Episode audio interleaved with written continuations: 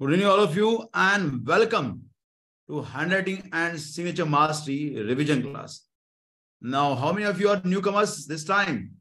कितने ऐसे लोग जो पहली बार can you just type in first अगर आप पहली बार आ रहे हो तो just type in first if you are the first time in today's class so I can see Kirti ji ने हाथ उड़ाया था गणेश जी सोनिया जुड़ित ओहो wow so we have plenty of first timers this time this is great तो आप लोगों ने एक दो दिन पहले ही या पिछले हफ़्ते ज्वाइन किया है और मैं आप सभी का स्वागत करता हूँ हमारे इस सेमी, वेबिनार में जहाँ पे हम डिस्कशन करते हैं regarding hand writing signature mastery. तो उसके कुछ रूल्स है जो मैं आपको बताना चाहूँगा स्वागत के साथ साथ वो रूल्स ऐसे है कि ये प्लेटफॉर्म है जहाँ पे आप जो पढ़ाई कर रहे हो, जो आप सीख रहे हो हमारे रिकॉर्डेड कोर्सेज से उससे संबंधित कोई भी क्वेश्चन आप यहाँ से पूछ सकते हो। लेकिन, और लेकिन सिर्फ़ वही क्वेश्चन आप पूछ सकते हो जिसके बारे में आपने वीडियो देख के पढ़ाई की है। अगर आपकी पढ़ाई नहीं हुई तो आपके क्वेश्चन से हमको समझ जाएगा कि आपने पढ़ाई नहीं की है तो हम आपको उसका आंसर नहीं देंगे। उसके अलावा जो दूसरी चीज़ें है, वो ये कि हो सकता है कि ये क्लास आपको बहुत फास्ट लगे। आपको लगे कि बहुत एडवांस है। ये दो तीन लेक्चर ऐसा लगेगा आपको, क्योंकि आपने अब तक पढ़ाई नहीं की, अब तक अब तक इसके आदत आपको नहीं है। लेकिन जैसे ही आप थोड़ा सा एक thirty forty percent course complete कर लेते हो तो ये जो चीज़ें और जो डिस्कशन यहाँ पे होंगी it will make sense to you इससे आपको फ़ायदा होगा। और अगर आप इस सेशन को कम से पाँच या छह बार करते हो तो आपका एनालिसिस का क्वालिटी बहुत अच्छा होगा और आप बहुत अच्छी लेवल पे प्रेडिक्ट कर पाओगे रिज़ल्ट ले पाओगे, लोगों को थेरेपीज भी दे पाओगे। तो थोड़ा सा पेशेंस आपको रखना पड़ेगा। हो सकता है एक और महीना जहाँ पे धीरे धीरे आपको हमारी बातचीत या बाकी जो चीज़ें आज डिस्कस होगी, वो समझ में आए। हो सकता है आज आपको ये फास्ट पेस लगे और बाउंसर हो, लेकिन just give me some time give us sometimes give yourself some time so that you also get in line with the learning and welcome again तो पहली चीज़ है, मैं आप सभी से पूछना चाहूँगा learning of the week anything which you learn in the last week through lectures which you would like others also to know ऐसी कोई भी चीज़ जो आपने पढ़ाई की और आप चाहते हो कि आपके साथ साथ बाकी लोग भी उस चीज़ को जाने तो I would like you all to share it with the group ऐसी कोई भी चीज़ जो आपने पढ़ाई की लर्निंग ऑफ़ द वीक जो लास्ट वीक उन्होंने पढ़ा है ग्राफोलॉजी से संबंधित आपको बहुत अच्छा लगा, बहुत मज़ा आया please and all of you make sure that your videos are on आपका वीडियो ऑन है, इसका मतलब you are serious about learning आपका वीडियो ऑन है मतलब you are in the learning process अगर आपका वीडियो ऑफ़ है तो आप बहुत कैजुअल हो और कैजुअलिटी में कैजुअलनेस में कैजुअलिटी होता है always remember so if you don't want to be a casualty make sure that you are tip top in front of camera with the video on so that you and me are one right now. तो मुझको आपका चेहरा दिखेगा, आपके चेहरे से आपकी energy आभा, ऊर्जा की एहसास मुझको होगा और आपको पता है मैं बॉडी लैंग्वेज और फेस सेटिंग भी कर लेता हूँ तो यू नेवर नो ना you can get something good out of me as well at times so make sure that videos are on yes Surjeet ji क्या सीखा है आपने लास्ट वीक जो आप ग्रुप के साथ शेयर करना चाहोगे? सर मैंने ड्राइंग का पढ़ा था और okay. उसमें मुझे बहुत अच्छा लगा मतलब स्टार्टिंग का बहुत अच्छा लगा मुझे बट उसमें सर मेरे कुछ डाउट्स थे। तो क्या एक चीज़ है जिसने आपको बहुत प्रभावित किया? ड्राइंग एनालिसिस सीखते समय आपके ड्राइंग में आपने ऐसा क्या देखा जिसमें आपको बहुत मज़ा आया? अरे ये तो बहुत अमेजिंग चीज़ है जो सिखाई है और मेरे ड्राइंग में भी है। सर उसमें although everything is very interesting और बहुत अमेजिंग है उसमें तो इंडिविजुअली अगर कह, हम क्या बोलते हैं किसी के बारे में तो सर ये एक ब्लॉट होगा। वो मैं नहीं लगाना चाहती कि एवरीथिंग इज़ अमेजिंग कि एक तो आपके ड्राइंग में क्या ऐसी खास चीज़ जो आपने रेड किया? वाह दिस इज़ टू गुड ये तो मेरे ड्राइंग में मैं सच में ऐसा व्यवहार करती हूँ। सच में मेरे साथ ये होता है ऐसा एक चीज़ जो आप शेयर करना चाहो। उसमें well I can say and rain I can say range आपने रेंज ड्रॉ की थी? In the in the beginning जब ड्राइंग क्लास के पहले आपने रेन रेन ड्रॉ की थी कभी? जी रेन ड्रॉ मैं नॉर्मली करती थी पहाड़ों पर करती थी। पहाड़ों पे रेन ड्रॉ आपको पता है पहाड़ों पे रेन का मतलब ये होता है कि जब संघर्ष जीवन में होगा जब तकलीफें जीवन में आएगी तो वही से धन संपत्ति कमाने का मार्ग मिलेगा। बिना अड़चनों से व्यक्ति को पैसे कमाने का मौका नहीं मिलता है। ये ये आ, क्या कहते हैं उसको? ये जो है ये ये भाव होता है इस व्यक्ति का जो पहाड़ों पर रेंट बनाता है। उसका ऐसा मानना होता है। पैसे और तकलीफ़ साथ साथ में आती है। बिना पैसों के तकलीफ़ और बिना तकलीफ़ के पैसा नहीं। सर ये मेरे साथ स्टार्टिंग से ही रहा है और अभी भी साथ में ऐसा है कि पैसा पापा को आपने देखा था last time he is no more now but जो भी गया है हस्बैंड भी गए हैं तो उन्होंने जो दिया है मुझे ही दिया है। जीते जी भी दिया है जाने के बाद भी दिया है। तो तकलीफ़ में से पैसा और पैसे के साथ तकलीफ़ ये कॉम्बिनेशन का होता है पहाड़ और रेन का ड्रॉ करना। और रेंज जब आती है जनरली तो उसका सोर्स जो है वो खत्म हो जाता है है ना? तो इट इट मीन्स रेंज का और एक दो तीन चीज़ें रेंज जो है वो अबंडेंस को भी दर्शाता है। रेंज टॉक्स अबाउट अबंडेंस तो you always will get support in terms of challenge तो जब भी आपके लाइफ में संघर्ष में जीवन होगा तकलीफ़ या चैलेंजेस वाला जीवन आएगा तो आपके लाइफ में कहीं ना कहीं से सपोर्ट आ जाएगा। You will get resources when you are in trouble in the life पता नहीं कहाँ कहाँ से आ जाते हैं। मुझे खुद समझ में नहीं आता। और पर्सन अचानक मिलता है। और ऐसे लोगों से सोसाइटी में मीटिंग चलती रहती है जो मैं इमेजिन भी नहीं कर सकती। It's very strange thank you Sujeet ji for sharing this and how many of you had aha moment with this learning कि अगर हमने ड्राइंग में रेन ड्रॉ किया तो रिसोर्सेस ऑटोमेटिकली अलाइन होते हैं अपनी लाइफ में आ जाते हैं। इसलिए जिस किसी व्यक्ति ने पूरी ड्राइंग में रेन बनाया उसकी लाइफ में कभी भी रिसोर्स की कमी नहीं होती। और अगर आप अबंडेंस की बात करते हो तो अबंडेंस के लिए ड्राइंग में रेन बनाना बहुत इंपॉर्टेंट है।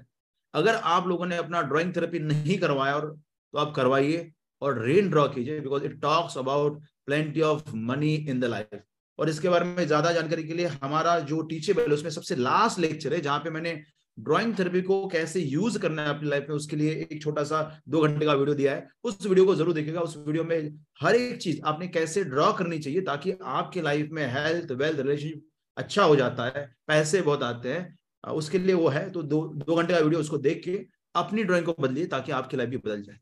Thank you very much for sharing Surjeet ji. We would like to know from Prerna Agarwal just आपका क्या है? Learning of the week good evening sir good evening sir मैंने आपकी वो वीडियो देखी है जो आप अभी जिसकी बात कर रहे हैं दो घंटे की video so it was actually really amazing and मैंने अपना फ़र्स्ट सिग्नेचर एनालिसिस किया uh, कोई डॉक्टर का and surprisingly she has done the first ever signature analysis of stranger right stranger or somebody known uh, not that known but yes he was a doctor stranger, so I kind of. Can you round of applause for the first ever courage to do the handwriting analysis of somebody to whom she is not known too much है ना बहुत अच्छा है ऐसे ही दूसरे लोगों का analysis करके आपको सबसे ज़्यादा लर्निंग मिलती है yes great good achievement yes sir so sir the best thing was that uh, उन्होंने मुझे मैसेज करके लिखा I I actually messaged them uh, exactly whatever I felt and he said that it's actually 100% accurate so wow. that was like a moment for me that you know he has a neck pain or whatever back pain or uh, he doesn't he didn't get support from parents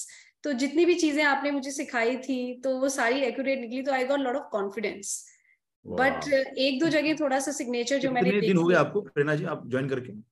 So approximately one and half months डेढ़ महीने में आपकी accuracy hundred percent it's a very good job बहुत अच्छा analysis किया आपने। दो तीन जगह पे आपने जैसा बोला हो सकता है सिग्नेचर में आपको दिक्कत आए समझ में ना आए। तो आप बहुत लकी हो।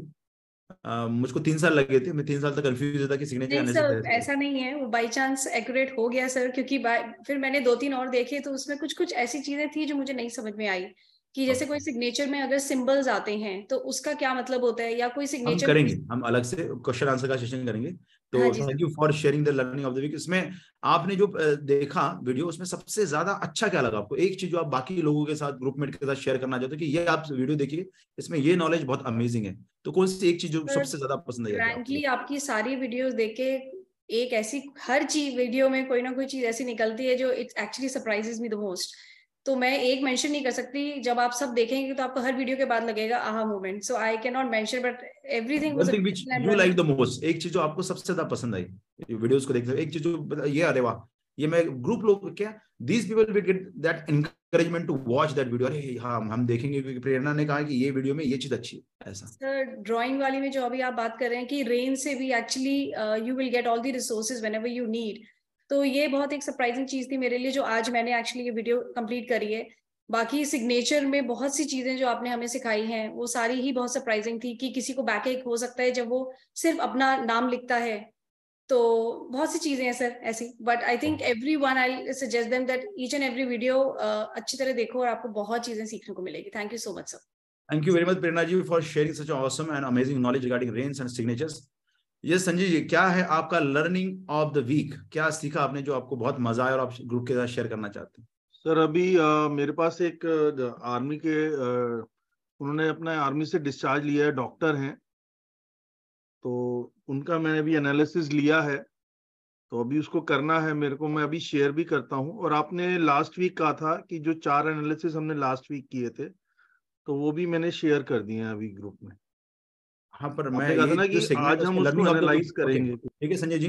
तो यस ज्योति शर्मा जी क्या है आपका लर्निंग ऑफ़ द वीक हमारे इस जो सेशन उसका पैटर्न होता है कि हम चाहते कि आप पढ़ो उसके बाद उसको इम्प्लीमेंट करो उसके बाद आप क्वेश्चन आंसर के बारे में बात करो।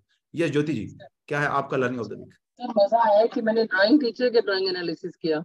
That was fun so he was like shock to see here कि मैंने वो सन का जो आपका लोकेशन था sir it that was totally on the right side बिल्कुल एज पे आ रहा था जो कि हम हमेशा लेफ़्ट में यूजुअली देखते हैं ना in the beginning of father's role and all तो मैंने उनको खाली बोला कि आपकी लाइफ में ना कोई अभी गुरु या कोई फादर एक फिगर या कोई सपोर्ट सिस्टम ऐसा आने वाला है। आई नेवर हैड फादर ऐसे I am not saying father but somebody like a father figure as you suggested some you know when we started this drawing analysis so he was Very amazed to hear ki drawing dekh ke aapne mujhe bata diya mere do sister brother hai like this is the hurdle time which i had and now i'm thinking on the other path so whatever i did no for a drawing teacher he said i'm going to send all my students to you for I said fine Amazing. that was a wow moment sir thank you very much और sharing तो ज्योति जी ने सीखा है कि कैसे right hand side पे अगर आपका सन जाता है ड्राइंग में तो इसका मतलब ये होता है कि आपकी फादर फिगर की तलाश आपको है। कहीं ना कहीं आप चाहते हो क्योंकि कोई गुरु या कोई फादर फिगर आपकी लाइफ में आ जाए। और यही उन्होंने प्रेरित किया, उन्होंने पॉजिटिव तरीके से बताया उनको कि आपके लाइफ में कोई आने वाला है। एक्चुअली वो व्यक्ति चाहता है कि उसको कोई मिल जाए। राइट हैंड साइड के ड्राइंग में आप जो भी चीज़ें बनाते हो, वो आपकी एस्पिरेशनल वैल्यूज़ होती है। आप चाहते हो कि वो चीज़ें आपकी लाइफ में आए। That is what you want to achieve that is what you are looking forward to तो ये आशा जो है, वो आपकी right hand side of the drawing में आएगी। राइट हैंड साइड की ड्राइंग में आपको दिखेगी। तो this is about the drawing analysis thank you very much for watching and sharing the learning from the drawing analysis yes Shambhu Sharma ji आपने कल ही join किया? आई बिलीव कल या परसों। थैंक यू सर धन्यवाद मुझे मौका देने के लिए। सर नया स्टूडेंट मैं तो पहली बार ही बात कर रहा हूँ आपसे। और ये जानना है? जो आपको सबसे अच्छा लगा लर्निंग में अब तक वो क्या सबसे अच्छा प्रभावित किया आपने आपको? सर जो सिंपलिसिटी है वो जो ईमानदारी वही बढ़िया लगी थी। मैंने तो क्योंकि मैंने बी आर सर के कार्यक्रम में आपको देखा था तब से मेरा मन था कि मैं आपसे सीखूँगा।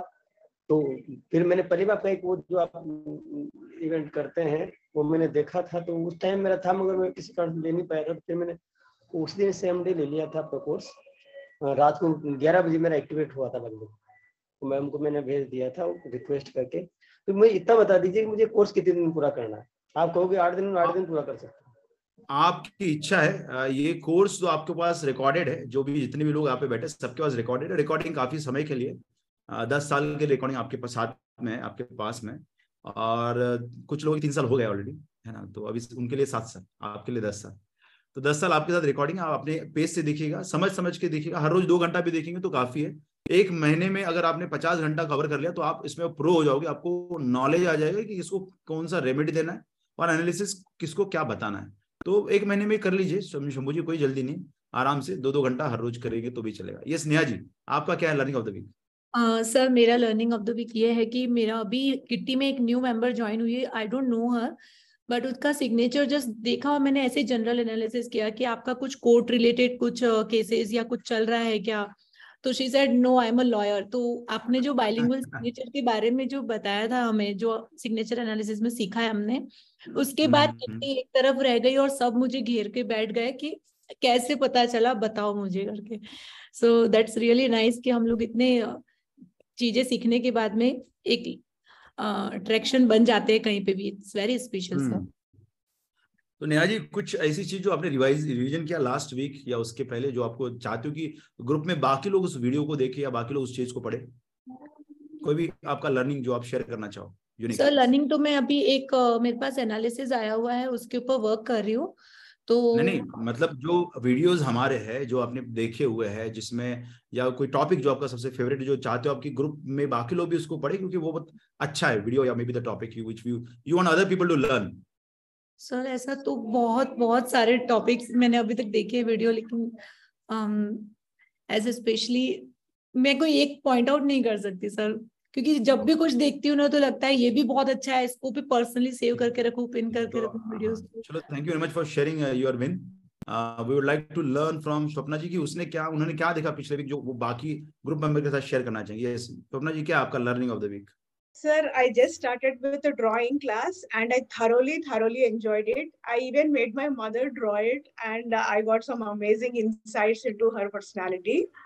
Sir I have one question in my drawing मैं आपके क्वेश्चन में थोड़ी देर बाद आता हूँ स्वप्ना जी। बाकी लोगों का जब लर्निंग में कवर कर लूँ okay. क्या आप लोगों ने सीखा जो एक चीज़ जो लर्निंग में आपको आपके ड्राइंग में आपको दिखी और आपने सीखा और आपको बहुत मज़ा आया ड्राइंग एनालिसिस के द्वारा the trees which i uh, which i um, sketched out they did not have roots and uh, the oh, trees uh, so all oh. my learnings were you know uh, broad but not like Ah. specific, ambiguous ambiguous. सीखा है. बहुत कुछ सीखा है बस बहुत सीखा है सर बहुत ग्रेट तो thank you very much Swapna ji for sharing this तो उनका कहना है कि उन्होंने ड्राइंग थेरेपी में सीखा कि कैसे अगर आप लोगों ने ट्री को इस तरह से बनाया तो यहाँ पे ये एम्बिगुअस लर्निंग को बताता है अगर आपने इसमें क्लैरिटी नहीं दी तो it is about learning it is about the growth but is ambiguous growth और अगर आपने रूट्स नहीं बनाए तो आपकी नॉलेज का डेप्थ जो है, वो उतना नहीं होता जितना कि रिक्वायर्ड है। साथ ही साथ, अगर आप इस ट्री की विड्थ को देखो, अगर ये विड्थ ट्री का अच्छा हो तो आपको आपकी नॉलेज पे कॉन्फिडेंस आता है। तो अगर आपको ऐसा लगता है कि कहीं ना कहीं आप में कॉन्फिडेंस की कमी है, कहीं ना कहीं आपके नॉलेज में कमी है, कहीं ना कहीं नॉलेज में डेप्थ नहीं है तो आप लीव्स अच्छे से बनाइएगा। और ब्रॉड बेस रखिएगा, कोई भी चीज़ बनाओ, नारियल का पेड़ बनाओ या कि कोई भी पेड़, उस पेड़ की जो जो तना है उस पेड़ का, उसको वाइड रखो, उसको बड़ा रखो और रूट्स ज़रूर बनाइएगा। रूट्स और लगेंगे स्ट्रक्चर में, लेकिन बनाइएगा ज़रूर, क्योंकि वो रूट जो है आपको नॉलेज का डेप्थ देते हैं। फिर यही चीज़ आप हर रोज जब देखोगे, और याद रखिएगा, जो भी चीज़ आपको आपकी लाइफ में चाहिए, वो राइट साइड में हम नहीं बनाएँगे। अगर आप लोग ड्राइंग बना रहे हो थेरेपेटिक ड्राइंग बना रहे हो तो राइट साइड पे आप वो चीज़ें मत डालिए जो आपकी आपकी ज़रूरत है है ना? जो चीज़ आपको चाहिए, वो मिडल जोन के आजू बाजू में बनाइएगा मिडल पार्ट मिडल पोर्शन में आए, ऐसा प्रिकॉशन लीजिएगा। तो उसमें क्या होगा, वो चीज़ें जल्दी मैनिफेस्ट होगी। अगर आपने राइट साइड में वो रख दिया तो वो एस्पिरेशनल वैल्यूज़ है, वो फ्यूचरिस्टिक वैल्यूज़ है, वो फ्यूचर में रहता है, वो आएगा नहीं आएगा, इसका गारंटी नहीं होता है। मतलब कल हमेशा कल आता है, आज नहीं आ पाएगा।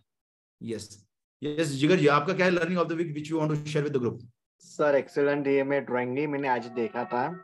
और ड्राइंग में देख के इतना मैं सरप्राइज़ हो गया ड्राइंग में सर इतना हो सकता है। आपने कितना माइन्यूट डिटेल्स दिया है? सन का ट्री का बर्ड्स भी आइडियाज़ का, जो आप किसने कि बर्ड इज़ आइडिया और मैंने उस वीडियो में देखा था कि आपने पानी का भी बहुत अच्छा एक्सप्लेन किया रिलेट किया विथ मनी से। तो माउंटेन का कर्विंग होता है। तो वो खाने का स्वीट खाने का उनको इंटरेस्ट ज़्यादा रहता है वो आपने एक्सप्लेन किया था। तो बहुत सारी चीज़ें दिखने मिली कि इनसाइट मेरे लिए बहुत इंटरेस्टिंग लगा कि सामने वाली personality even including the past present future आपने तीनों पार्ट इसमें कवर किए सर और अभी आपने जो एक्सप्लेन किया वो हमारे लिए नया लर्निंग है। तो मिडल में पार्ट में ला दे तो जल्दी मैनिफेस्ट होता है वो चीज़ आपको जल्दी Yes. मिलती है।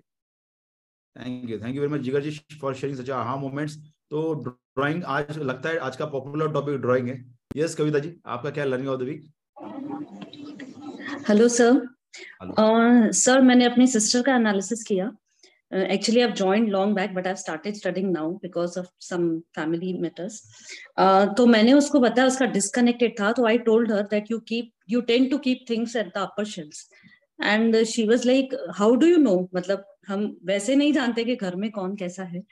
तो she was surprise to know तो even I was happy the same thing goes with my friend also उसका भी मैंने किया even her hand writing was disconnected तो even same goes true for her and one more thing she also had back pain तो वो जो आई से मुझे दिखा uh, उसमें से मैंने उसको बोला तो उसने बोला even how did you know this I never mentioned you that that I have a back pain so. That was really good so win of the week था?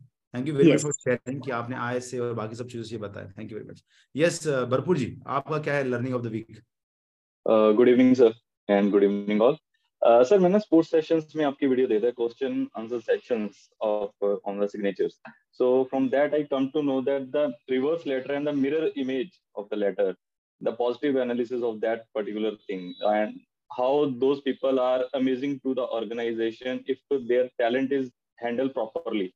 And that was an amazing moment for us, uh, aha moment for me. Wow. Thank you very much for sharing, Bharpur ji. Yes. Uh, mirror you. image या reverse letter लिखने वाले लोग ये बहुत talented होते हैं इनको हैंडल करना बहुत मुश्किल होता है है ना आपको बहुत फ़ेमस कैरेक्टर है आपने देखा रहेगा कांदा ले लो आलू ले लो पता है कौन है नाना पाटेकर तो नाना पाटेकर का जब आप सिग्नेचर देखते हो तो Nana Patekar signature mirror image वो नाना कैसे लिखते पता है? नाना वो इस तरह से लिखते ये ना और ये नाना। तो ये हो गया mirror image kind of mirror image तो ऐसे बहुत सारे लोग हैं जो मिरर इमेज की सिग्नेचर बनाते हैं या कई बार वो अपने खुद के नाम को, जैसे अगर मेरा आर से नाम चालू है तो अपने खुद के नाम को ये ऐसे कर देते हैं। और यहाँ से चलो, राहुल तो R, A, H, U L. तो ऐसे में ये ये लोगों के अंदर, देखो what is the problem with reverse signature तो जब हम रिवर्स सिग्नेचर की बात करते हैं तो these people are extremely talented लेकिन प्रॉब्लम क्या है? प्रॉब्लम है कि ये हर चीज़ को उल्टे से चालू करने वाले हैं। मतलब आपने उनको पूछा, तुम्हारा खाना हुआ था तो उनका जवाब आएगा, तुम्हारा हुआ क्या? क्योंकि उनको तो उल्टा ही बात करना है राइट तो these people only have that problem कि ये उल्टा हर एक मतलब इनको किसी के ऊपर विश्वास नहीं होता है। ये हर एक व्यक्ति के तरफ़ देखने का उनका नज़रिया उल्टा, उनको लगता है आदमी उल्टा कुछ काम करेगा। So these people are good asset if you want to use them properly जैसे आपको पता है ये लोग बहुत यूनिक सोल्यूशन फाइंड कर पाते हैं। ऐसी चीज़ें जो रेयर होती है, लोगों को नहीं पता होती है और हर एक हर एक प्रॉब्लम में these people have that extra extra ability to find unique solutions different solution which other people are not able to find और कई बार ये लोग रिवर्स इंजीनियरिंग अच्छा कर लेते हैं। मतलब इवेंट हो चुका है, उसकी बैक ट्रैकिंग करके ढूंढ के निकालते कि इवेंट क्यों हुआ था। तो it is a blessing to have this kind of people as a resource not as a wife and husband imagine आपकी हस्बैंड और वाइफ आपको ऐसे उल्टा जो हर, अरे, खाना खाएँगे क्या? क्यों खाएँगे? क्यों नहीं खाएँगे? मतलब they come back with the question to you all the time question का आंसर क्वेश्चन से देंगे तो it will difficult to live with them इसलिए नाना या ऐसे सभी लोग जिनकी रिवर्स सिग्नेचर है, उनकी मैरिड लाइफ में बहुत प्रॉब्लम्स है। बाकी people are very extremely talented है ना? तो यस नीलम जी बोलिए, आपका क्या है learning of the week sir it was just एक छोटा सा फैमिली टाइम टाइप का था कल शाम को। एंड देन हम लोग बैठे थे तो उनमें से एक ने पूछा कि आप तो अभी ग्राफोलॉजी सीख रहे थे तो मेरा कुछ बताओ। तो उन्होंने उनको मैंने बोला ठीक है साइन करके दिखाओ। फिर उन्होंने साइन किया सिग्नेचर से कुछ पॉइंट्स मैंने बताए। फिर बात चली ड्राइंग एनालिसिस की तो उन्होंने बोला मैं तो बहुत सिंपल ह्यूमन बनाती हूँ और उन्होंने जो ह्यूमन फिगर बनाया तो वो ह्यूमन फिगर देख के मुझे ड्राइंग एनालिसिस के कुछ पॉइंट्स याद आए मैंने उनको एग्जैक्ट पॉइंट बता दिया कि आपके पैर में इस जगह दर्द रहता है। Oh wow. तो ड्राइंग एनालिसिस से तो आपकी शी वाज बॉडी लाइक कि आप हाँ यस तो ड्राइंग एनालिसिस से बॉडी के पेन्स भी पता चलते हैं कौन सी बॉडी पार्ट पॉइंट में प्रॉब्लम होगा। यस तो Neelam ji very nice thank you very much for sharing this तो बॉडी पार्ट में कौन से आँखों में प्रॉब्लम होगा, हाथ में प्रॉब्लम होगा, सर में प्रॉब्लम होगा, पैर में प्रॉब्लम होगा, ये सभी चीज़ें आपको ड्राइंग एनालिसिस से पता चलती है। और याद रखिए, अगर आपने ह्यूमन फिगर को अच्छे से ड्रॉ किया एज अ थेरेपी और अगर आपने वो ड्राइंग अपने सामने रखी और हर रोज उसको देखा मोबाइल पे रख दो डेस्कटॉप पे रख दो प्रिंट करके आईने के सामने रख दो और हर रोज उसको देखो आपकी हेल्थ में बहुत ज़्यादा फास्ट सुधार आएगा। यस किरण जी। क्या है आपका learning of the week hello hello हाँ किरण जी बोलिए। सर मेरे को दो दो पॉइंट शेयर करने थे। बेसिकली ड्राइंग एनालिसिस से एक लेके है कि मैंने uh, मेरे क्लोज फ्रेंड्स में दो फ्रेंड्स के साथ बातचीत हो रही थी। और वो दो अच्छे फ्रेंड्स हैं लेकिन वो कभी ऐसे ज़्यादा ओपन अप नहीं होते थे। तो मैंने बताया था कि मैं ड्राइंग एनालिसिस कर रही हूँ। तो उन्होंने मुझे जो ड्राइंग भेजी थी उन्होंने क्लाउड्स बनाए थे। किरण जी मैं पूछना चाहूँगा लर्निंग के बारे में बात है तो आपका लर्निंग शेयर कर रहे हो जी जी लर्निंग ही शेयर कर रही हूँ सर हाँ, तो जब उन्होंने क्लाउड्स बनाए तो मैंने उनको बोला कि you have fear in your this thing there is something that is disturbing you and you have some kind of fear. वो लड़की इतना खुश हो गई बोलती है प्लीज़ मुझे ये बताओ कि तुमको ये पता कैसे चला? That was an moment for me sir. And since i am a counselor sir where uh, बहुत सारे चेक्स और सिग्नेचर्स मेरे सामने रोज आते हैं सर तो एक एक के सिग्नेचर्स को एनालाइज करते करते मुझे बहुत सारा पॉजिटिव uh, और बहुत कॉन्फिडेंस आता है सर कभी कोई पेरेंट ने झूठ बोल दिया तो वो समझ में आता है कि हाँ ये कुछ तो अपने मन से ही बोल रहे हैं। That is a wow moment sir for me thank you Kiran ji for sharing such a nice learning with us yes last अभी कल्पना जी बोलिए क्या है आपका लर्निंग ऑफ़ द वीक इसके बाद हम लोग आगे सेगमेंट जाए। यस कल्पना जी बोलिए। हाँ सर uh, मैंने एक महीना हो गया एक्चुअली कोर्स करके लेकिन पढ़ना अभी चालू किया है। ग्राफोलॉजी के बारे में भी तो अभी चालू है पूरा नहीं हुआ है। लेकिन वो बहुत सारा मैच होता है अभी। जिसका भी हैंड राइटिंग देखती हूँ तो एक्चुअली मैच होते हैं जो भी कैरेक्टर्स है उस पर्सन के। ओके ड्राइंग भी पढ़ा है। तो ड्राइंग के बारे में मुझे थोड़ा पूछना था कि ड्राइंग जो मैं कर दो Kalpana ji we will come back to that segment है ना? तो वो सेगमेंट अलग है। uh, मैं चाहूँगा कि आप थोड़ा क्रिस्प हो जाओ। मैं बोलो लर्निंग ऑफ़ द वीक तो फोकस ऑन लर्निंग पॉइंट्स इधर उधर की बातें मत करो। मैं इंटरेस्टेड नहीं हूँ इधर की बातें करने में। बहुत कीमती समय मेरा और आपका भी। तो when I say learning of the week it has to be the learning of the week है ना? यस सोनिया जी बोलिए। क्या है आपका? या गुड इवनिंग सर मैंने एक्चुअली कल ही कोर्स ज्वाइन किया है बट जो मैंने आपका डेमो क्लास अटेंड किया था उसमें जो राइटिंग एनालिसिस का था वो मैंने थोड़ा बहुत हस्बैंड पे भी ट्राई किया और मेरे दो तीन दो फ्रेंड्स पे ट्राई किया। Uh, they were it was quite accurate actually even what the little detail you give. Uh, also the drawing analysis also i made them do. और वो जो आपने एग्जांपल दिया था ना how to catch the thief and how to know if somebody is genuinely saying what they mean आपने साथ में है ना फिर आज नहीं आपने कहा था स्पाउसेस पे ट्राई मत करो बट मैंने फिर भी ट्राई किया। मुझे हस्बैंड साथ में है कि चले गए फिर? नहीं नहीं अभी नहीं है बट मैंने फिर उनको बोला he signed it close to what he wrote I said that means you are genuinely mean what you say and I also told कि आपने बोला था ऐसे try but uh, he enjoyed whatever I shared with him. So your okay. knowledge is very valuable. Thank you so much. Thank you, thank you. चलो अभी next segment की तरफ़ जाते हैं लर्निंग ऑफ़ द वीक में आपने काफ़ी सारी चीज़ें शेयर की and I would like to see the hands of all those people who we are able to earn something out of graphology last week ऐसे कितने लोग हैं आप में से जिन्होंने ग्राफोलॉजी का यूज़ करके कुछ पैसे कमाए हैं कुछ काम किया है मतलब हैव यू अर्न तो I can say Rachna ji who else is there Jyoti ji who else Rachna अपना हार्ड हैंड रेज रखो ताकि मैं देखो मंजू मनोज जी किरण नेहा रचना तो all of you just have round of applause for them uh, type clap clap clap for all these people who are doing good in terms of graphology ये graphology के क्षेत्र में कुछ काम कर रहे हैं कुछ पैसा कमा रहे हैं और हमारे काफ़ी सारे स्टूडेंट ऑलरेडी कर रहे हैं तो these are the new joinees to that group as well okay now let's go to the next segment and learn about the uh, answer तो हमने लास्ट टाइम जैसे बात किया था कि हम लोग हमारे जो कुछ सैंपल्स uh, है उसको डिस्कस करेंगे। तो I would like you all to share the samples of the last week जो लास्ट वीक के सैंपल्स है वो कुछ कुछ लोग जो है शेयर कीजिए ताकि हम लोग उसमें से कुछ पॉइंट जो है डिस्कस कर पाए। Meanwhile if you have any questions regarding the thing which you are studied specifically अगर कुछ पढ़ा है और उससे संबंधित कुछ क्वेश्चन आपके मन में आप पूछ सकते हो। मैं फिर भी आपका जो क्वेश्चन उसका आंसर दूँगा। Okay I I learn how to mention secrecy secretary person मैं नहीं समझ पाया कृति जी क्या क्या कहना चाहते हो? सर कल जब डेमोस्ट्रेशन में आप हैंडराइटिंग की एनालिसिस में जब मैंने बोला था कि मेरा मतलब फ़र्स्ट माउंटेन स्ट्रेट गया एंड दूसरा कर्ड और आप स्माइल हाँ। करके समझने के बाद भी आपने मेंटेन रखा और बोला कि वीडियो दे तब मुझे समझ में आया कि जनरली जब भी हम कुछ नई नई चीज़ सीखते हैं तो कहते हैं ना नया बच्चा ये ज़्यादा उचकता है तो फिर लगता है आओ तुम्हारा भी बताएँ ये भी करें और समटाइम्स ऐसा हो जाता है कि कोई हर्ट हो जाए तो मुझे लगा कि हाँ इतना हाँ। सीखने के बाद भी ये चीज़ को मेंटेन रखना है और इसको ध्यान में रखते हुए मुझे आगे परस्यू हाँ। करना है तो क्या होता है, जब आप उस सेगमेंट में आते हो, देखो हमारा काम है एक घंटा पढ़ाओ और उसके बाद हमारे कोर्सेज के बारे में बताओ।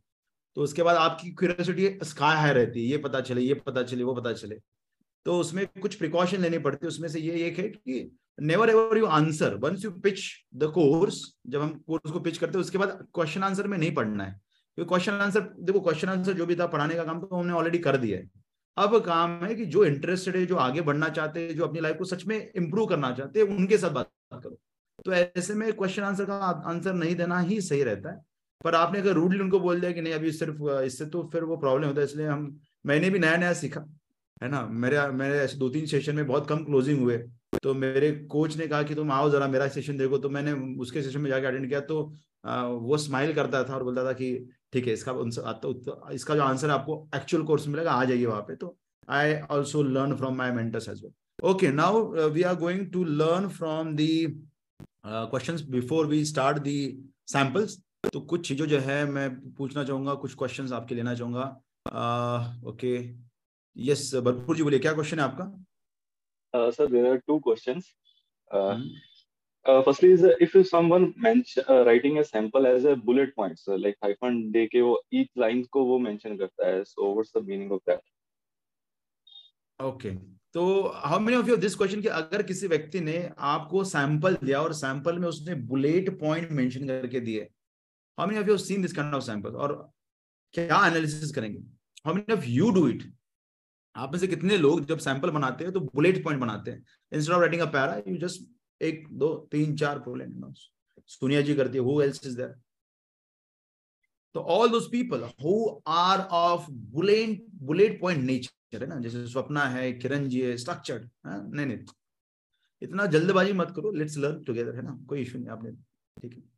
तो जितने भी लोग बुलेट पॉइंट लिखते हैं these people are no nonsense people मतलब दीज पीपल बुलेट मतलब एरो करो डॉट करो नंबरिंग दो whatever it's a bullet point so when you are writing in that format all the time even during the it means you are very very sure about what exactly you want from the life from the people तो आप लोगों को गलत जगह पे अपना time invest करना या वेस्ट करना अच्छा नहीं लगता. You are very specific about your requirement you are very straightforward with your words you know how to behave what to behave what to do तो आप जो है बहुत ज़्यादा प्रायोरिटाइज करके चलते हो अपने लाइफ को और बहुत कम समय बर्बाद करने की इच्छा रखते हो। You are you want to be very specific with what you want to do correct for all those people who are into uh, who are writing with the arrow or maybe the points or maybe the numbering.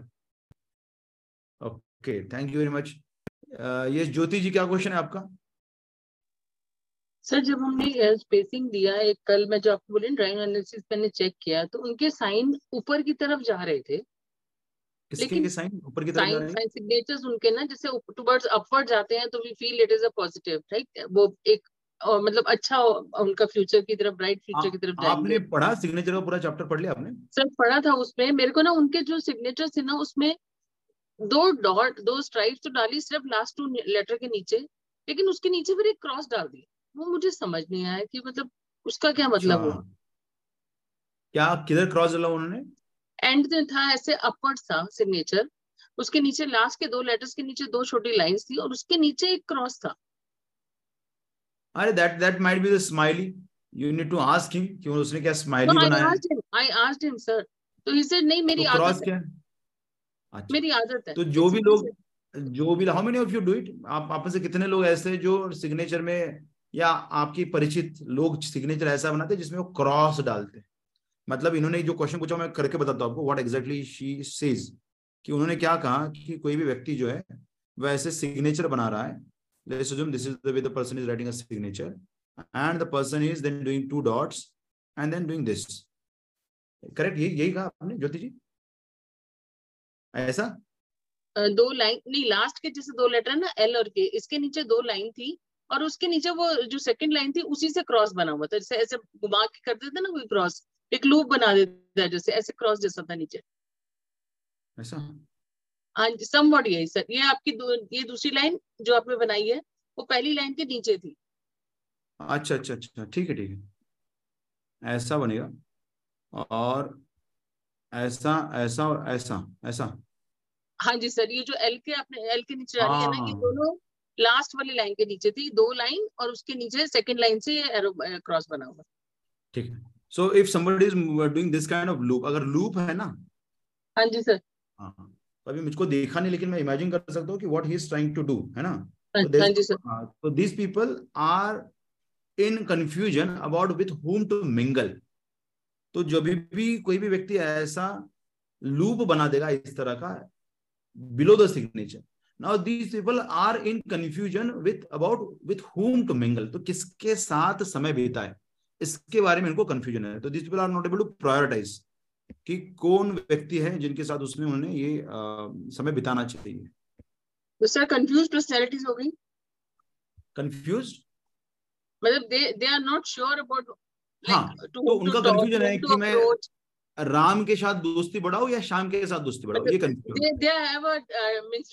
confused mind they are not sure about their confusion regarding association with other people तो किसके okay. साथ? अभी हाँ। Okay it's not about overall हाँ मैंने Telegram में भी एक मैसेज डाला आप जब देखेंगे तो देख लीजिए ठीक। तो ओके प्रेरणा जी आपका क्या क्वेश्चन है?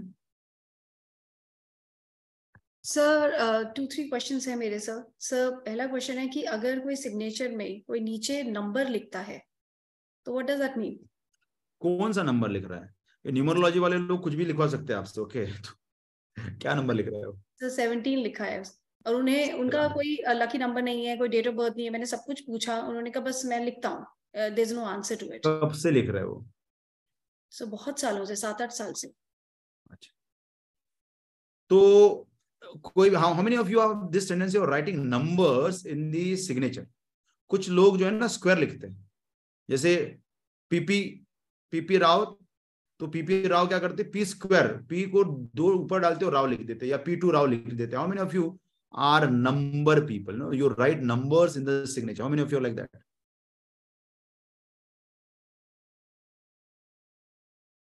अच्छा जिन लोगों ने पढ़ाई किया ना, वही प्रश्न पूछे और कृपया ना प्रश्न इधर मत पूछिए इधर अपना चैट बॉक्स में मत पूछिएगा, क्योंकि मुझको नहीं समझता है कि आपने पढ़ाई की कि नहीं पढ़ाई आप क्वेश्चन पूछो तो मैं आपको क्वेश्चन पूछूँगा, फिर मैं आंसर दूँगा।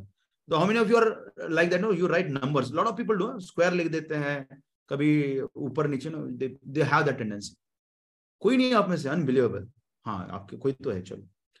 तो जितने भी लोग नंबर्स लिखते हैं ना these people are money minded ये ये जो लोग, जितने भी लोग नंबर्स लिखेंगे, ये लोग मनी माइंडेड हो जाते हैं और बहुत ज़्यादा प्रैक्टिकल सोच पाते हैं। This have tendency to think lot of practically मतलब बहुत ज़्यादा रैशनल होके लोग सोच पाते हैं। तो this people are very rational and very money oriented numbers देखो सिग्नेचर जो है ना, ये आपकी व्यक्तित्व आपकी पर्सनैलिटी और नंबर्स हमेशा बात करता है नंबर्स हमेशा बात करता है रैशनल बिहेवियर के बारे में रैशनल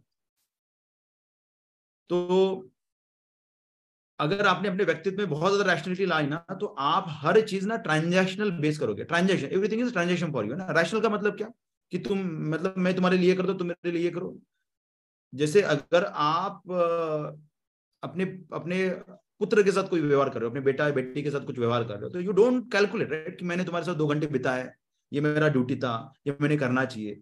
लेकिन जो लोग नंबर्स लिखेंगे ना, वो लोग ऐसा करेंगे दे विल कैलकुलेट ओके एक घंटा मैं बीवी के साथ रहूँगा, दो घंटा मैं बच्चों के साथ रहूँगा, आठ घंटा मैं जॉब करूँगा, एक घंटा मैं बॉडी को दूँगा तो this people can actually behave in this they can compartmentalize their life they can they can have this transactional mindset and this people will be money oriented थोड़ा सा पैसे को लेके भी वो ज़्यादा सेंसिटिव होती है ना?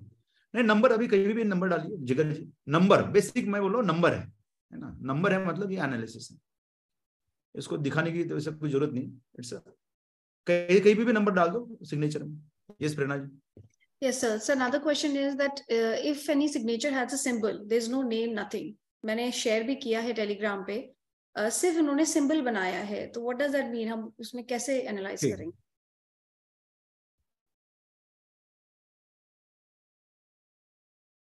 अभी बहुत पहले पहले भेजा है नहीं सर आज ही किया है अभी in fact 15 minutes back not 15 minutes back 45 minutes back I guess okay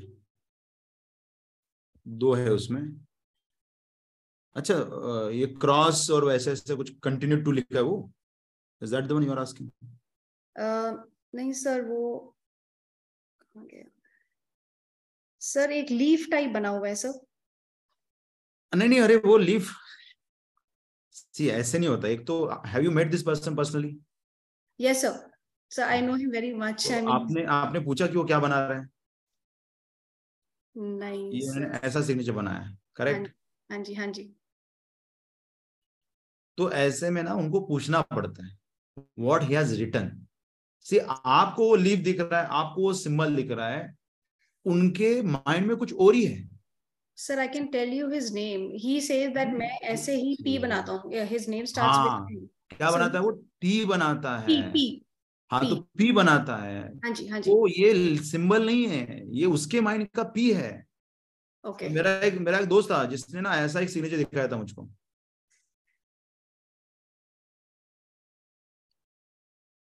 ठीक है? और इसने ऐसा कर दिया। अब आप सब लोगों को कि आप सब लोगों का कहना होगा ये एलिजिबल सिग्नेचर है ना? You can't read anything out of it yes और नो फिर उसने यहाँ पे ये भी कर दिया ऐसा भी कर दिया उसने। आप सभी लोग बोले एलिजिबल है? अरे हाया ना? नहीं सर एलिजिबल है ना? Can you read what is the written no sir but what is it no he said my name is Baban तो उसने पहला ब लिखा है फिर दूसरा ब लिखा है और तीसरा उसने न जो है उल्टा लिखा है। He said his name is Baban तो ये बबन सिग्नेचर है।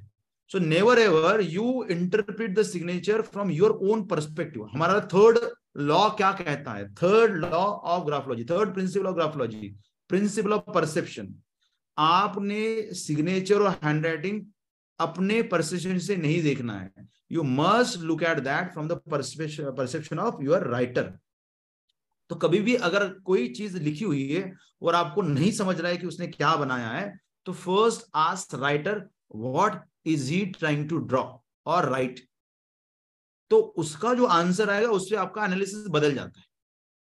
अगर उसने कहा ये पी है तो एनालिसिस बहुत बदल गया। उसने कहा ये ओ है तो एनालिसिस बदल गया। उसने कहा ये ए है तो एनालिसिस बदल गया। For everything which he says your analysis will differ है ना प्रेरणा जी? तो यहाँ पे उसने पी बनाया है राइट यस सर वो हाँ तो पी में देखो उन्होंने अगर ये पी बनाया है I don't know you need to again ask him कि how exactly is trying to write a P या वो सिर्फ़ पी बना रहे या और कुछ लिखने की कोशिश कर his name is P A W A N Pawan but he has just made this P ये पहला पी है बस। हमको उसको पूछना पड़ता है कि आप ये सिग्नेचर एग्जैक्टली बनाते कैसे? तो फिर वो बताता है राइटर आपको कि देखो, मैंने ना पहले जब मैं ज़िंदगी में पहली बार ये सिग्नेचर किया था, उस समय पे मैं ऐसा प लिखता था, ये पी लिखता था, फिर ये लिखता था, फिर over the period of time ये सब हट गया और मैं ऐसे करने लगा that is what the answers you will get afterwards है ना?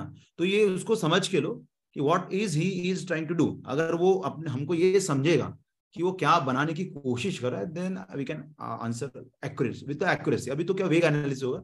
अभी बता के कुछ ज़्यादा फ़ायदा नहीं है ना? उसके Sir, बाद हाँ।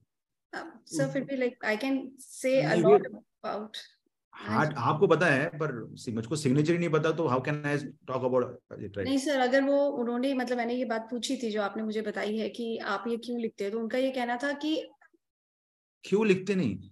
कैसे आप लिखते कैसे लिखते तो तो वो बताएगा कि मैंने ज़िंदगी में पहली बार ये जब सिग्नेचर किया था तब मैंने पी ऐसा बनाया था।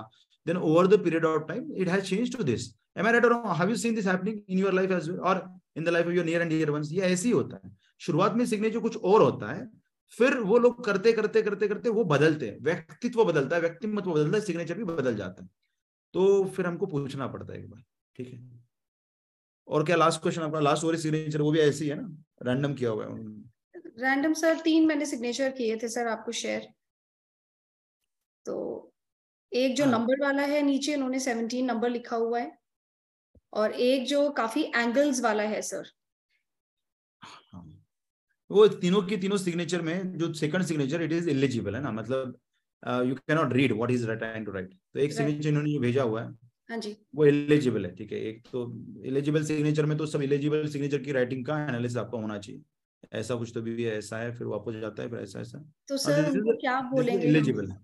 So आप वो वीडियो में दिया है ना वही इंफॉर्मेशन बोलिए वो एक्यूरेसी के साथ आपको रिज़ल्ट दे देगा। वीडियो में जो हमने एलिजिबल सिग्नेचर के बारे में बोला ना it is a accurate analysis और साथ ही साथ इसमें आप एनालिसिस करो उनके अंडर स्कोर का। अंडर स्कोर उनका बहुत अच्छा है। तो ये आदमी ने कई बार लाइफ में चीटिंग करने का चांस था और चीटिंग नहीं किया है। Do you know this he could have done some malicious things some cheating in the life but he has refrained from doing it. उन्होंने किया नहीं है life how many of you are like this कि आपकी signature eligible है लेकिन आपका underscore अच्छा है। तो अंडरस्कोर वाले लोग ना जनरली चीटिंग के मतलब चीटिंग करने से परहेज करते हैं। मतलब उनको चांस मिल रहा तो भी वो they don't want to go for it ठीक है? सर बट आपको अंडरस्कोर मैंने पढ़ा था सर बट मतलब इसमें ऐसा क्या आपको अंडरस्कोर में दिखा सर आई मीन हर एक का अंडरस्कोर वैसे अंडरस्कोर का मतलब क्या होता है? अंडरस्कोर का मतलब होता है the person will not do the things unless until he feels that is the correct thing है ना? जब तक उसको लगता नहीं कि सही है। तो माइंडसेट एलिजिबिलिटी का है, लेकिन एलिजिबिलिटी के माइंडसेट में भी अंडरस्कोर कर रहा है। मतलब शॉर्टकट लेने की टेंडेंसी है, लेकिन वो तब तक नहीं लेगा शॉर्टकट जब तक उसको ये नहीं लगेगा कि ये जो मैं कर रहा हूँ, वो सही कर रहा हूँ। इसलिए अंडरस्कोर में क्या होता है person never ever wants to do a wrong thing he wants to do correct thing ठीक है? यही बोला ना अंडरस्कोर सिखाते समय। तो यही चीज़ को यहाँ पे भी देखने को मिलेगी। And sir one more thing मैंने वीडियोस देखी हैं बट मुझे अभी थोड़ा सा डाउट है that how to see occupation in handwriting कि हम किसी को अगर कोई बोले कि इसको किस चीज़ में जाना चाहिए वो थोड़ा सा मुझे डाउट है मुझे नहीं समझ में yes, आया क्योंकि ये एस्ट्रोलॉजी नहीं है। तो एस्ट्रोलॉजी जो है वो प्रेडिक्ट करता है कि आपने इस फ़ील्ड में जाना चाहिए उस फ़ील्ड में जाना चाहिए। ग्राफोलॉजी नहीं करता। क्यों? क्योंकि ग्राफोलॉजी में आज जो मेरी राइटिंग देख रहे हो दो तीन महीना प्रैक्टिस करके मेरी राइटिंग बदलेगी कि नहीं बदलेगी? प्रेरणा जी कहना चाहिए मेरी राइटिंग तो आज मुझको आप बोलोगे कि तुम डॉक्टर बनो। कल मैं वापस लिखूँगा तो बोलोगे इंजीनियर बनो। ऐसे में तो मेरी करियर की धज्जियाँ उड़ जाएगी। है ना? तो you can change your writing what it means? It means that it doesn't matter in which field you are going. What do you want? You want to be successful in the field, right? This is what your actual will is कि मैं कोई भी field करूँ, मैं successful होना चाहिए। मैंने success प्राप्त करना चाहिए। Graphology will not tell you which field you should go in. But graphology will tell you, choose whatever field you want to choose, i will make you successful. तो ये मैटर नहीं करता कि आप एक्टिंग करने जा रहे हो प्रोड्यूसर बनने जा रहे हो बैंकर बनने जा रहे हो साइंटिस्ट बनने जा रहे हो, आपको सक्सेस दिलाने का काम ग्राफोलॉजी करेगा और प्रोफेशन चाहे कुछ भी हो। ठीक है प्रेरणा जी? तो not about the profession but success guaranteed आप प्रिंसिपल यूज़ करो ग्राफोलॉजी के सक्सेस आपको मिलेगा। ठीक है?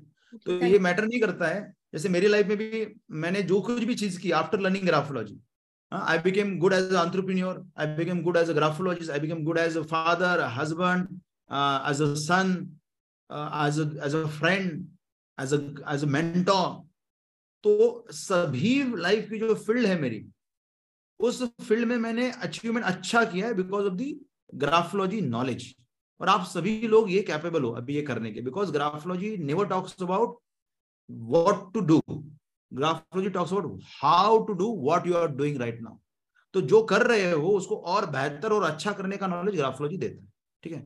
अगर आपके क्वेश्चन हैंडल होने जैसे आपको लगता है तो वीडियो ज़रूर ऑन रखिएगा। यस नेहा जी बोलिए। क्या क्वेश्चन है आपका? सर uh, मैंने टेलीग्राम पर एक सैंपल uh, शेयर किया है सिग्नेचर का।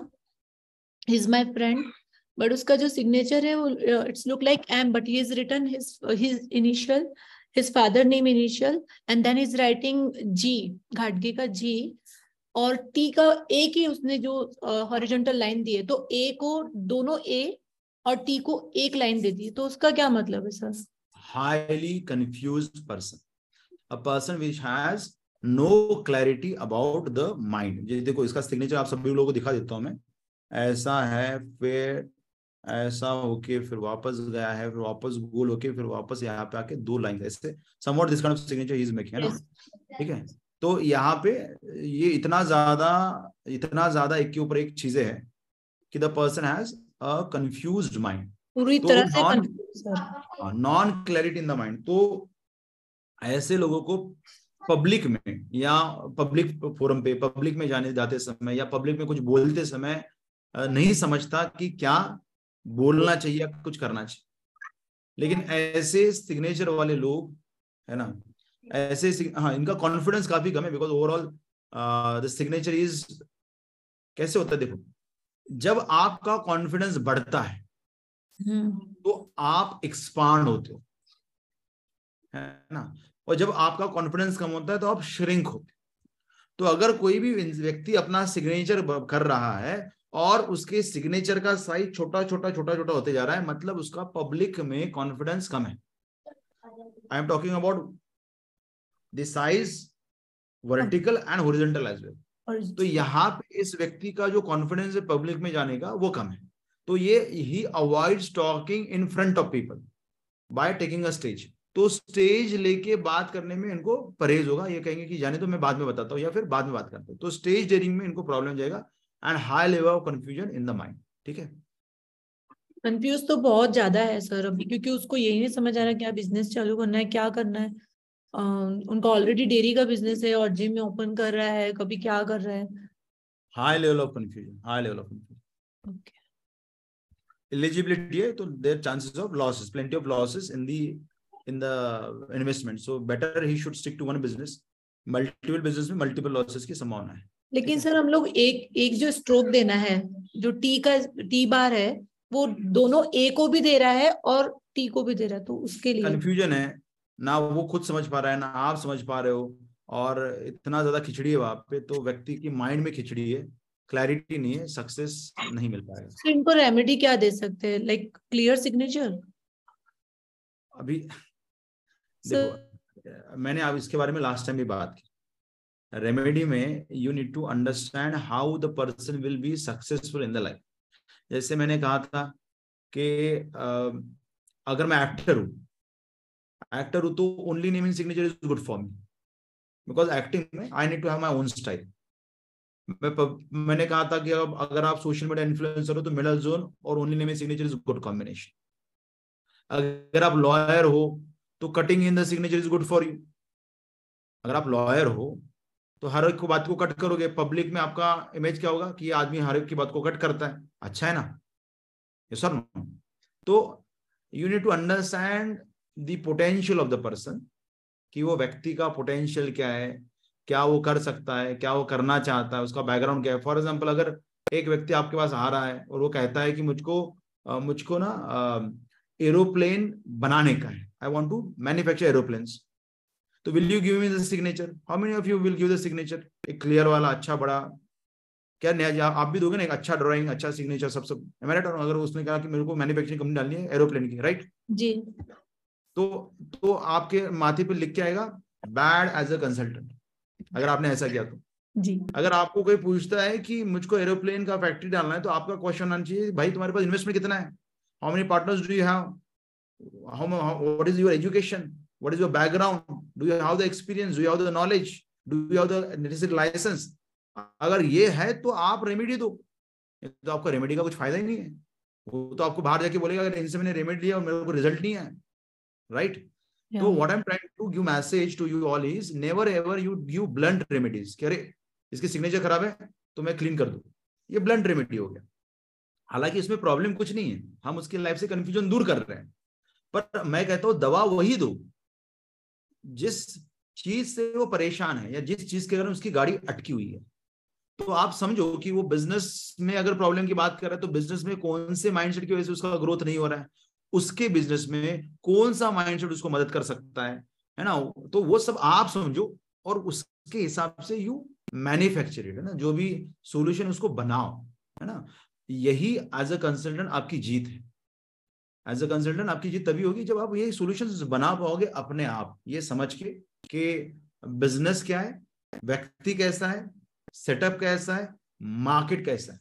तो everything you need to understand before you give any kind of solution basic आप दोगे तो प्रॉब्लम कुछ नहीं है। I am fully in support of what you are saying and all but then you know you would be you would wouldn't be a consultant who is expert in designing a right signature for right people yes uh, Neelam ji क्या है आपका question sir मैंने थोड़ी देर पहले वो share किया Telegram में signature. हाँ क्वेश्चन बोलिए ना। सर मुझे समझ नहीं आया वो उनका नाम है ऋषभ मेहता। उन्होंने ऋषभ का आर लिखा है जो उल्टा कुछ ऋषभ मेहता। ऋषभ मेहता। हाँ फिर डाउट ऋषभ का आर उन्होंने बनाया कुछ उल्टा सा एम छोड़ दिया है फिर ई एच टी ए लिखा है उन्होंने।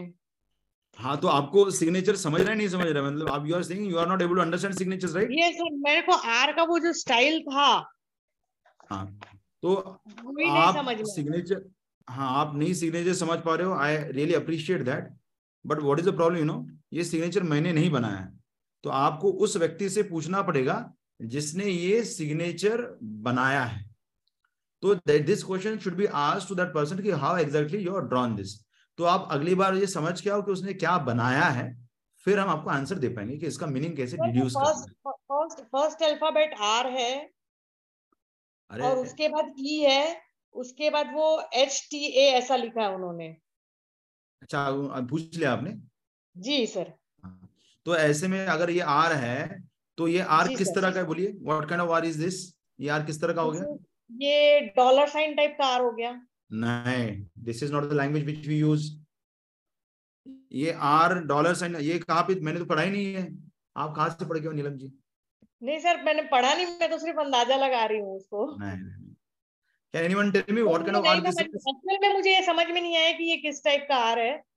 देखो पहली चीज़ तो ये व्यक्ति आर हम जनरली ऐसा लिखते correct we start from top we go to the bottom we again go to the top again come to the bottom right this is how we draw the R तो पहली yes, चीज़ तो are ये इस तरह का उन्होंने नहीं बनाया। उन्होंने किस तरह का? पहले तो उन्होंने शुरुआत नीचे से की है।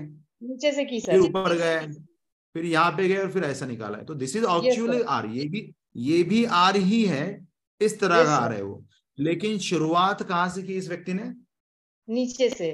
नीचे से की है। अभी क्या होता है? नीचे की जब हम बात करते हैं all of you remember this इसका मैं एनालिसिस दे रहा हूँ आपको।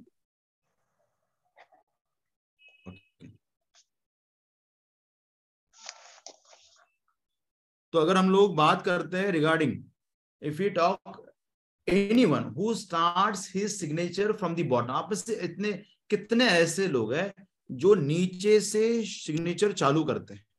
How many of you are like that you know actually start signature from the middle zone हम इसको कहते हैं मिडल जोन आप में से ऐसे कितने लोग हैं जो मिडल जोन से सिग्नेचर को चालू करते हैं? This is middle zone sir मैं अपना एन नीचे से चालू करती हूँ। अच्छा आप भी ऐसे हो मतलब आप भी एन ऐसे लिखते हो?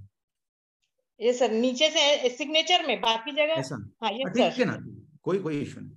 How many of you are like that who starts their signature from the middle zone ऐसे लोग जो नीचे से सिग्नेचर की शुरुआत करते हैं। नैना जी भी है। Wow so many people are like अच्छा नेहा जी आप भी वैसे भरपूर जी भी वैसे। अमेजिंग नीचे से सिग्नेचर चालू करने का मतलब क्या होता है? मतलब ऐसे लेटर्स जिसको आप ऊपर से भी चालू करते हो कर सकते हो। वैसे लोगों ने अगर नीचे से सिग्नेचर चालू किया, नीचे से सिग्नेचर को चालू किया तो उसका मीनिंग होता है कि these people have tendency to check the the क्या कह सकते उसको?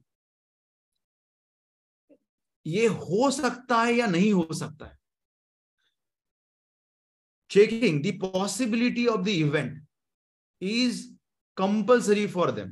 मतलब इनका कहना है होता है ये कि ये चीज़ अगर हो रही है पॉसिबिलिटी है, होने वाली है तो ही मैं मेरी एफर्ट्स डालूँगा या डालूँगी। You know it's like these people wants confirmation of the things before they even put the efforts into it for example अगर किसी ने मुझको कहा कि जाओ और विलास को बुला के लाओ तो पहले ये व्यक्ति करेगा एक मिनट रुको, आज कौन सा डे है? सैटरडे सैटरडे विलास घर पे रहता है क्या? नहीं रहता है तो मैं नहीं जाऊँगा।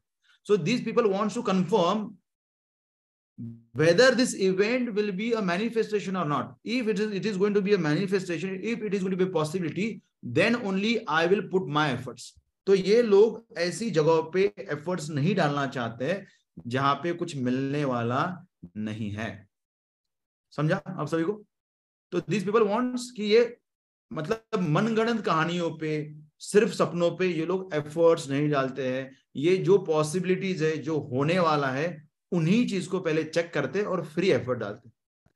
तो अगर इनको कहा ना कि आ, क्या कह सकते हैं? हाँ तो तुम चेक दे दो। तुम्हारे अकाउंट में मैंने चेक दिया है अब वो चेक के अगेंस्ट में मुझको चेक दे दो। तो this people will never ever give you the cheque unless and until they see the balance in the account वो कहेंगे नहीं पहले तुमने चेक दिया आई एक्सेप्ट पर पहले वो चेक मेरे अकाउंट में क्रेडिट होने दो फिर जब मुझको वहाँ पे दिखेगा ना, तभी मैं मेरा चेक आगे को किसी और को दूँगा। They cannot just do it without checking the reality और बेस फॉर दैट इवेंट समझा आपको सभी को? ठीक है। This is the mean of हाँ फूक फूक के कदम रखते ऐसे नहीं कहेंगे हम उसको। That will be the long language they just want to check whether this event is going to be a correct one क्या ये सच में हो सकता है? फूक फूक के नहीं चेकिंग नहीं करते, वो पॉसिबिलिटी देखते, अगर होने वाला है तो वो काम करेंगे, नहीं तो नहीं करेंगे। तो मेरे काम का कुछ रिज़ल्ट आने वाला है तो ये एफर्ट लगाऊँगा, नहीं तो क्यों लगाऊ? ऐसा उनका क्वेश्चन होता है। I just don't want to put my efforts in vain that is what their focus is ठीक है? बी नहीं, कोई भी, देखो, जो ऊपर से चालू हो सकता है, वो नीचे से, अभी बी अगर कैपिटल बी की बात करो हम लोग तो कैपिटल बी भी कैसे होगा? तो भरपूर आपके केस में B you can write B like this तो ये ऊपर से चालू होने वाला है है ना? या फिर एनीथिंग एम एम हम ऊपर से चालू कर सकते हैं एन हम ऊपर से चालू कर सकते हैं।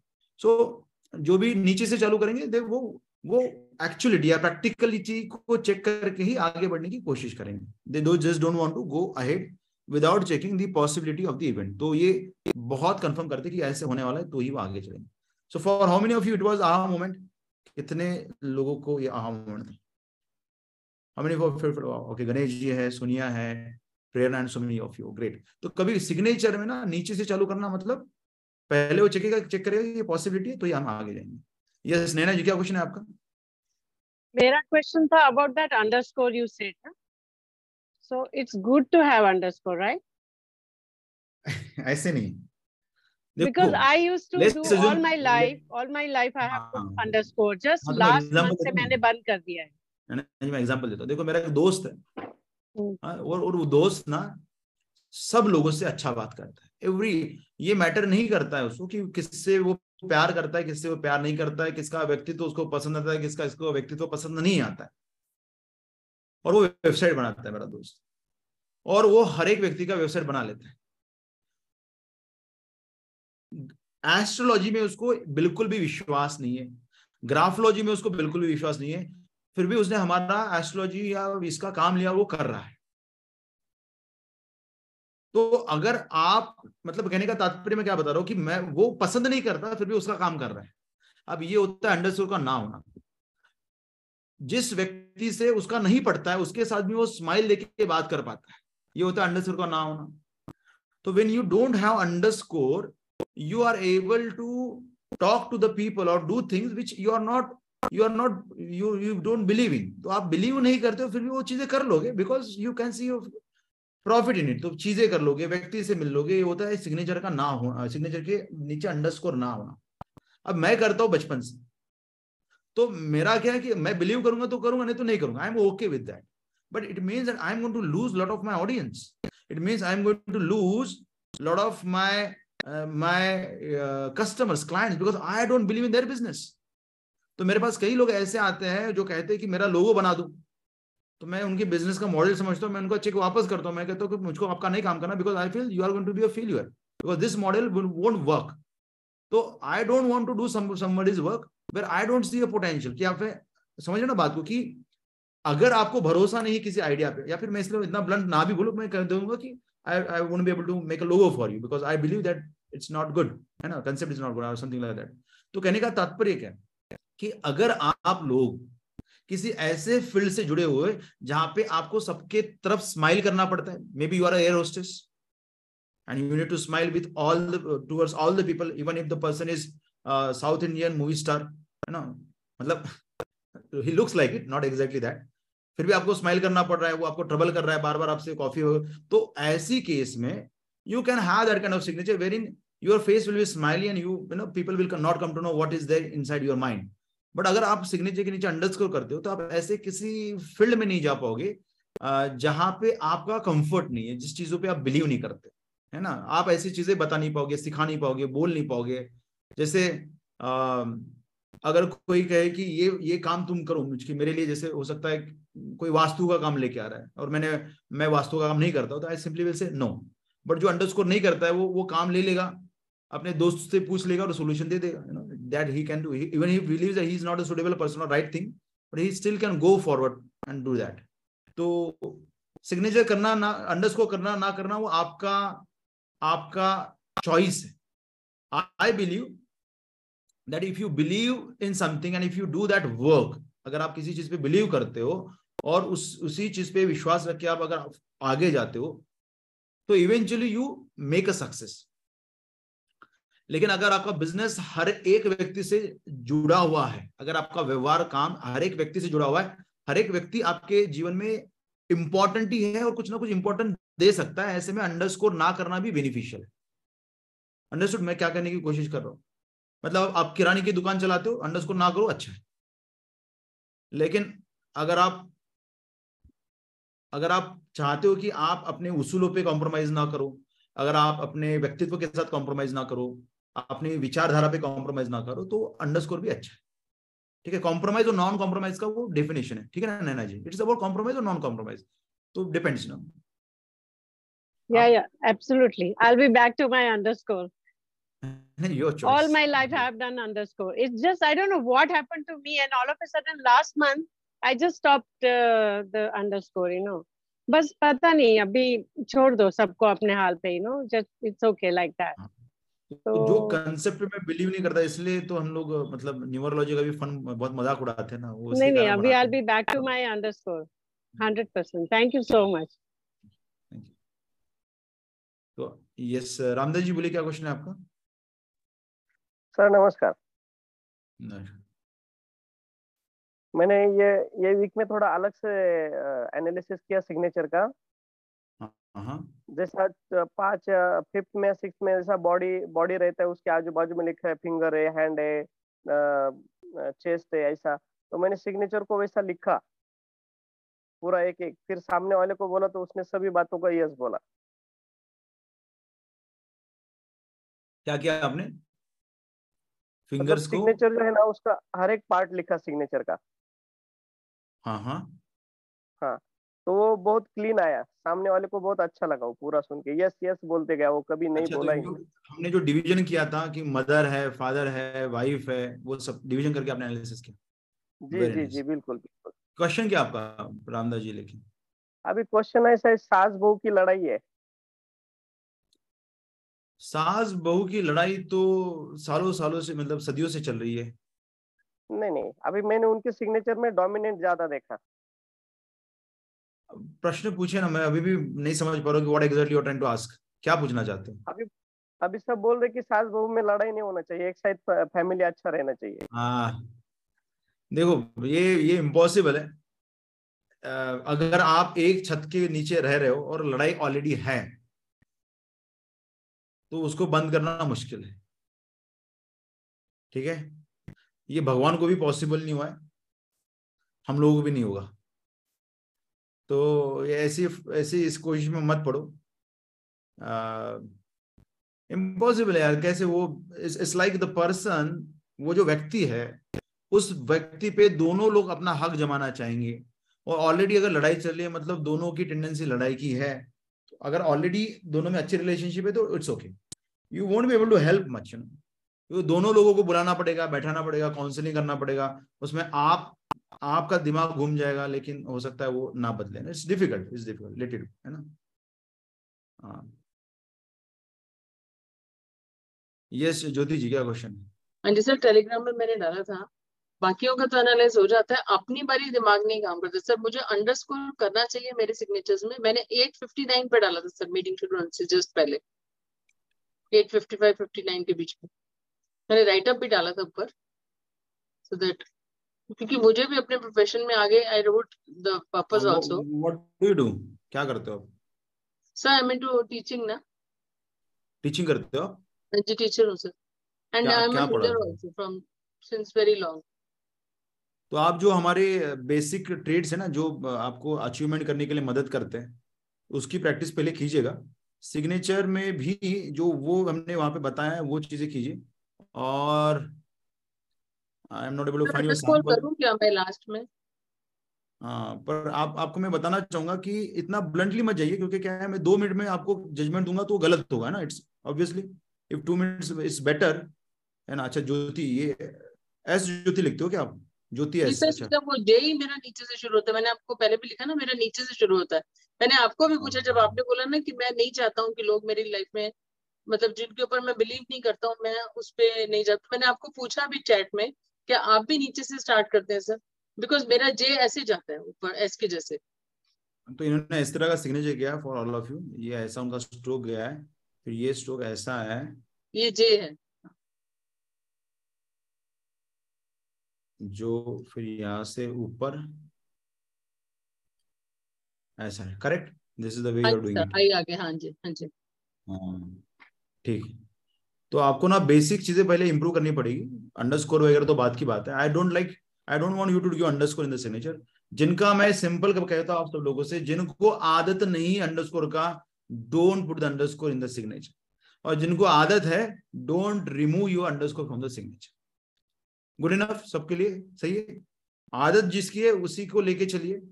आदत से ज़्यादा इधर उधर भटकने की ज़रूरत नहीं है। That is the most comfortable behaviour you have learn how to live with it आपको पता है कि उस चीज़ के साथ कैसे जिए। It's like let's assume you all have a bike whose brake is weak आप सभी के पास एक बाइक है जिसका ब्रेक नहीं लगता है। तो आप अगर दो महीने से तीन महीने से उस बाइक को चला रहे हो तो आपको पता है उस बाइक को कैसे चलाना है? मैं यू नो कब कितना स्पीड में चलाना है, कैसे ब्रेक बनना है, कैसे वो रुकती कैसे नहीं रुकती है। तो भले ही वो बाइक फॉल्टी है you know how to drive it same cheese same चीज़ सिग्नेचर के साथ.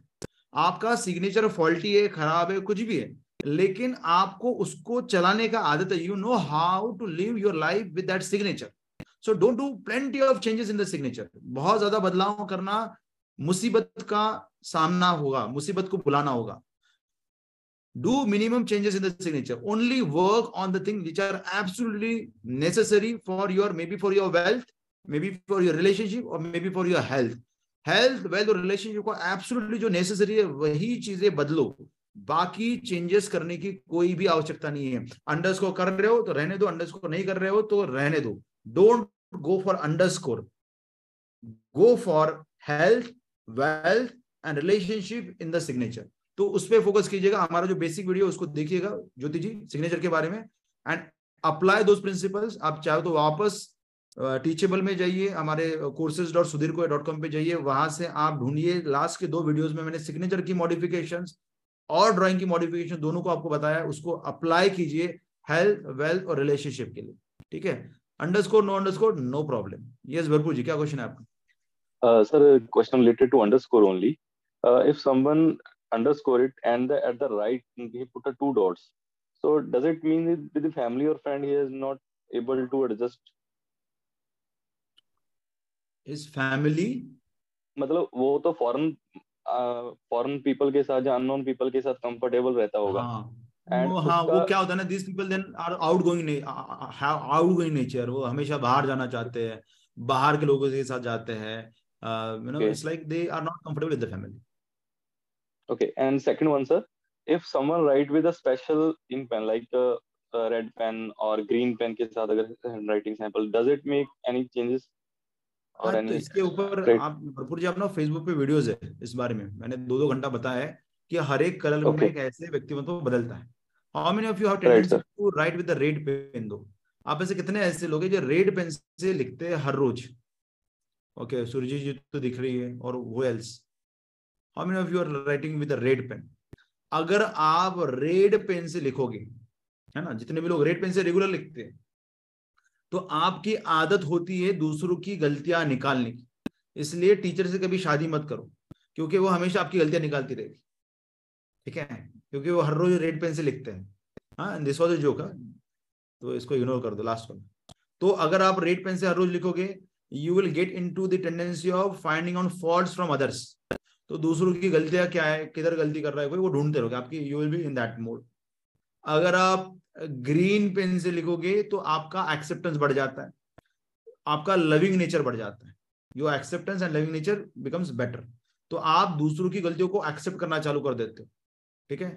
It is it is about the green ink अगर आप लोगों ने ब्लैक इन से लिखा तो आपके स्वभाव में बहुत ज़्यादा रिजिड नेचर आ जाता है। You you become very rigid in nature तो आप बहुत आसानी से दूसरों की चीज़ें नहीं मानते है ना? आप यू आपका जो नेचर है वो रिजिड का हो जाएगा। तो आप अपनी बातों को फॉरवर्ड करोगे, अपनी मतलब मेरी मुर्गी की एक ही टांग जो कहते हैं, वैसा नेचर होता है कि मेरी बात सही, मेरा सुन, मैं सब कुछ, मेरे को आता है।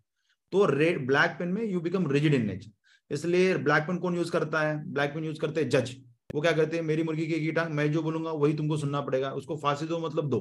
There is no option available तो वो जो है जज को लॉयर को, इन लोगों को आदत है ब्लैक पेन यूज़ करने का। This people are very rigid in nature है ना? कोई भी, अगर आपने भी ब्लैक पेन यूज़ करना चालू किया तो आप भी रिजिड हो जाओगे, है ना? तो ब्लैक पेन मतलब रिजिडिटी प्रेरणा जी बोलिए मेरा है तो वेरी रिजिड ठीक है?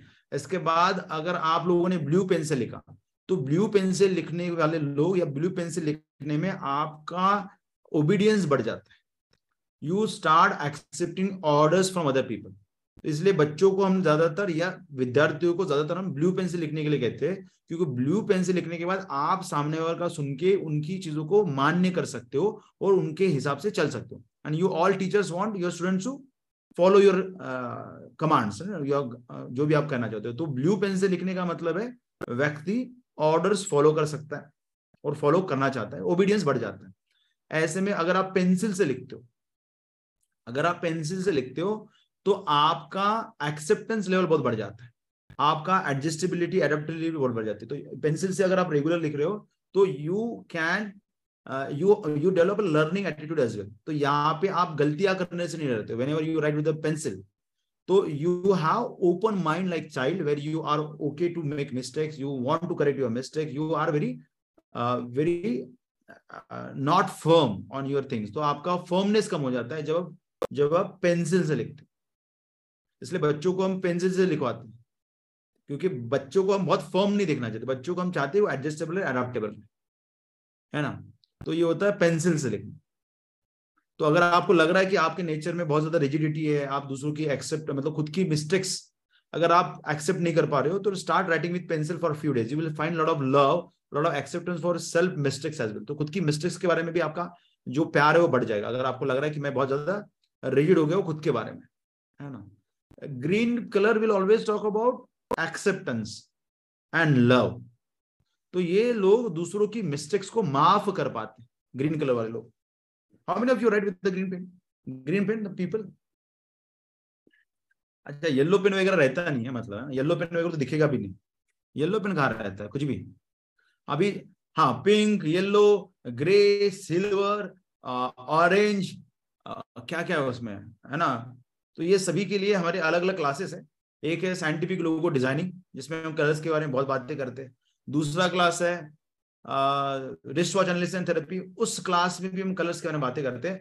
बाकी सब चीज़ों के लिए join scientific logo designing and wrist watch analysis and therapy जो कि अगले महीने चालू होने वाले लर्न दैट और अगले महीने और एक बैच चालू हो रहा है if you are not aware I think nineteen of January है ना? Nineteen of January we are going to start with the batch called as the Numerographo आप में से कितने लोगों को पता है Numerographo how many of you are aware about Numerographo पता है आप लोगों को? Now Numerographo would you like to know a bit about Numerographo मैं बताऊँ थोड़ा सा आपको?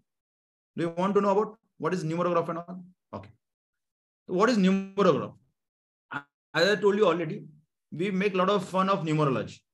हम कहते हैं कि अगर हमने एक ए या एक बी एक्स्ट्रा ऐड कर दिया तो क्या आपका लाइफ चेंज होगा?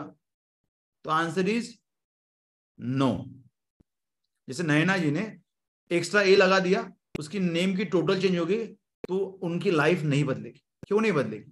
क्योंकि दो ही तरीके से वाइब्रेशन एग्जिस्ट करते। एक है लिखा हुआ वाइब्रेशन या दिखने वाला वाइब्रेशन जिसको हम पर ब्रह्म कहते हैं प्रकाश ब्रह्म कहते हैं प्रकाश रूप कहते हैं। और दूसरा है साउंड वाइब्रेशन पूरी सृष्टि जो है साउंड वाइब्रेशन से ही मैनिफेस्ट हुई। पूरी की पूरी सृष्टि साउंड वाइब्रेशन से मैनिफेस्ट हुई। इसलिए साइंटिस्ट uh, का भी कहना है कि everything has manifested out of big bang और हमारा भी कहना है कि everything is manifested out of नाद ब्रह्म। ओमकार से पूरी सृष्टि का निर्माण हुआ है। है ना? रिवर्बरेशन ऑफ़ ओमकार है ना? एक के बाद एक के बाद। तो दो ही तरीके से वाइब्रेशन है। इसका मतलब अगर मुझको आपके नाम का वाइब्रेशन बदलना है तो दो चीज़ें मेरे को करनी पड़ेगी। एक तो आपके नाम का उच्चारण मेरे को बदलना पड़ेगा, जैसे मोनिका जी का नाम है तो I will have to write plenty of Monica तो एक मैं तो मैं बोलूँगा, मोनिका! तो उसमें वाइब्रेशन बदल गई, क्योंकि आ बहुत आ गया करेक्ट वाइब्रेशन बदल गई।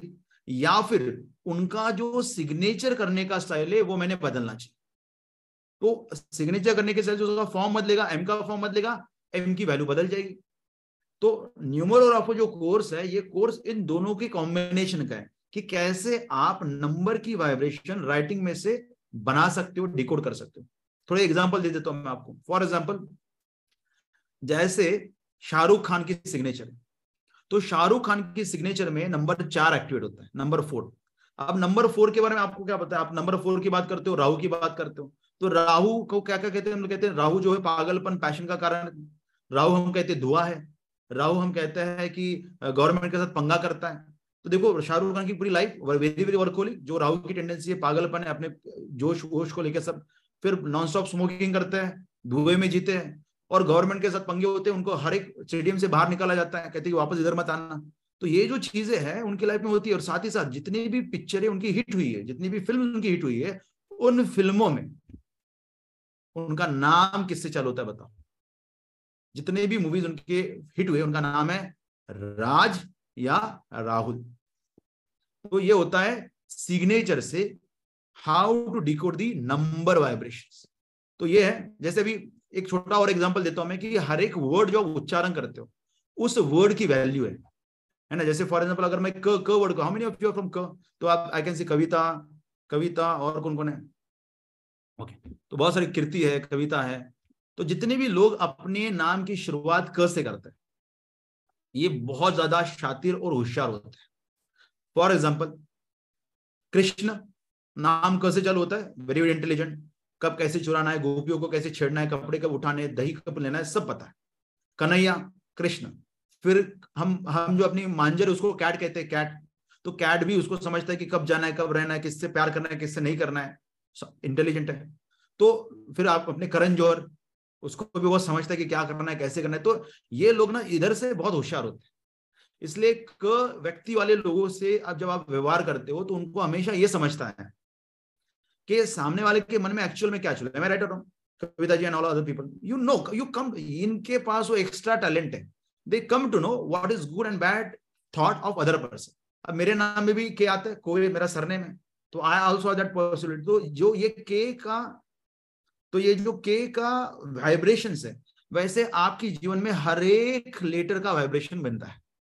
तो जब हम, आप हमसे ग्राफोलॉजी और न्यूमरोग्राफो सीखोगे तो उस न्यूमरोग्राफो में हम लोग लेटर का वाइब्रेशन कैसे निकालना है? फिर मोबाइल नंबर न्यूमरोलॉजी कैसे करनी है? फिर नेम कैसे देना है? कंपनी का नेम खुद का नेम बच्चों का नेम मैरिज काउंसलिंग आपका प्रोफेशन कैसे चूज़ करना है? हाउ टू प्रोफेशनल जो कंसल्टेंसी होती है कि आपने कौन से प्रोफेशन को करना चाहिए नहीं करना चाहिए? आपने दिन में बेचना चाहिए कि रात में बेचना चाहिए? ऐसे मैं मेरे पूरे कोर्सेज रात को करता हूँ तो आपने दिन में करना चाहिए या रात में करना चाहिए? या फिर ऐसे बहुत सारी चीज़ें बहुत यूनिक कोर्स है। It has the solution for multiple things hiring कैसे करना है? Uh, कौन सा प्रोफेशन चूज़ करना है? Uh, समय कौन सा चूज़ करना है? महँगा बेचना है सस्ता बेचना है? है ना? तो आपकी कोर्सेस की कीमत कैसे रखनी है? मासेस को बेचना है क्लासेस को ये सब का आंसर उसमें आपको मिलता है। I believe right no we are इस investment is thirty five thousand और करीबन 10 से 13 दिन का ये कोर्स है थर्टीन डेज़ के आसपास ये कोर्स चलता है और इसमें आपको ये सभी चीज़ों का मोबाइल नंबर का भी पता चलता है कि मोबाइल नंबर के कॉम्बिनेशन से कैसे पता चले कि व्यक्ति का लाइफ में वो क्या कर रहा है। How many of your mobile number with number twelve आप में से कितने ऐसे लोग हैं जिनके बारह नंबर मोबाइल नंबर में आता है? वन टू और टू वन ऐसे मोबाइल नंबर के बीच में आने वाले लोग हैं कोई? आप में से? How many of your mobile number in which there is one two और टू वन कमिंग है कोई ऐसे? ओ गॉड हम्म तो देखो, जितने भी लोग, अभी मैं आपको सिंपल एग्जांपल देता हूँ कि कैसे होता है। अगर आपके मोबाइल नंबर में वन टू का कॉम्बिनेशन आता है। वन टू का कॉम्बिनेशन आता है तो आप चाहते हो अपने पैसे की सेविंग करना। मतलब क्लियर क्लियर सिर्फ़ वन और टू साथ में आ रहे हैं, उसमें बाकी two one two one two नहीं आ रहा है। तो ऐसे में this people are money saving people this people want to save their money that is the vibrational vibrational energy right all the people जैसे अभी इनका आया है, हुदा जी का आया है। So this people are into money saving तो ये पैसे बचाने की इच्छा रखते हैं, ज़्यादा खर्चा नहीं करते, इनका सेविंग अच्छा होता है। अब जितने भी लोगों का टू वन आता है, जैसे प्रदीप प्रदीप का तो वन टू है। अब जितने भी लोगों का टू वन आता है these people are into money spending तो ये खर्चा बहुत करते इनको रोकना मुश्किल होता है। तो this people are not able to save the money और जिनका टू वन टू हो गया, है ना आप में से कुछ लोग ऐसे भी रहेंगे जिनका टू वन टू हो जाएगा। अगर आपका टू वन टू हो गया तो ऐसे में आप हमेशा कंफ्यूज रहते हो. After spending the money you want to save the money फिर आपके पैसे खर्च हो जाते फिर आप सोचते हो, यार सेव करना था. फिर सेव करते समय लगता है कि खर्च करना था. तो यहाँ पे you have confusion regarding this this is the meaning of of the Numerographo course तो ऐसे बहुत सारे आहा मूवमेंट्स है वाव मूवमेंट्स है. हर एक नंबर का कॉम्बिनेशन है. मैरिज कब खराब होता है मोबाइल नंबर से. पैसे कब खर्च होते हैं मोबाइल नंबर से. व्हीकल नंबर कैसे देना है अकाउंट नंबर कैसे देना है, इसका भी नॉलेज इसमें है. तो हाँ अकाउंट नंबर अगर डबल फाइव से एंड होता है तो उसका मीनिंग क्या होता है? तो ये सभी जो एजुकेशन है, इसमें बहुत बड़ा कोर्स है। इसमें कम से कम आपको दस तरीके मिलेंगे लोगों को मदद करने के। Ten ways and you will be able to charge with the ten different ways जैसे मोबाइल नंबर का आप दस हज़ार रुपए चार्ज कर सकते हो, दस से पचास हज़ार रुपए मेरे स्टूडेंट्स लेते हैं मोबाइल नंबर डिज़ाइन करने का अकाउंट नंबर डिज़ाइन करने का, फिर नेम डिज़ाइन करने का सिग्नेचर डिज़ाइन करने का। So it has lot of unique marriage counselling भी इसमें प्रोफेशन काउंसलिंग भी है तो you all can do it you know? तो अगर आप, अभी अगर आप बुक करना चाहो तो अपनी सीट, क्योंकि इसमें मेरे हिसाब से अभी we are going to only have thirty five people तो पैंतीस लोग ही आएँगे, और मेरे हिसाब से अभी ऑलरेडी दस लोगों का एनरोलमेंट हो चुका है तो पच्चीस सीटें बाकी है। नाइनटीन को चालू होगा ये महीने के। If you want to book your seat I am going to give you a link आप इस पे न्यूमरोग्राफो का लिंक नाम डाल के you can pay five thousand rupees and you can book your seat right now as well ना? तो कभी भी और ज़्यादा जानकारी चाहिए तो you can talk to the team as well वो टीम से आप बात करोगे तो टीम भी आपको गाइड कर लेगी। कोर्स का टाइमिंग मेरे सभी कोर्सेज जो है रात को नौ से ग्यारह चलते Monday to Friday Monday to Friday तो रात से नौ से ग्यारह चलेंगे। तो आप सभी लोग और नैना जी ने ऑलरेडी ज्वाइन किया और बाकी how many of you already joined it can I see the hands of all those people already joined it ये ऑनलाइन है Meeta ji these all classes are online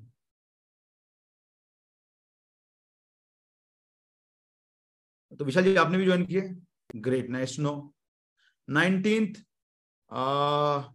nineteenth this month December it's not nineteen January nineteen December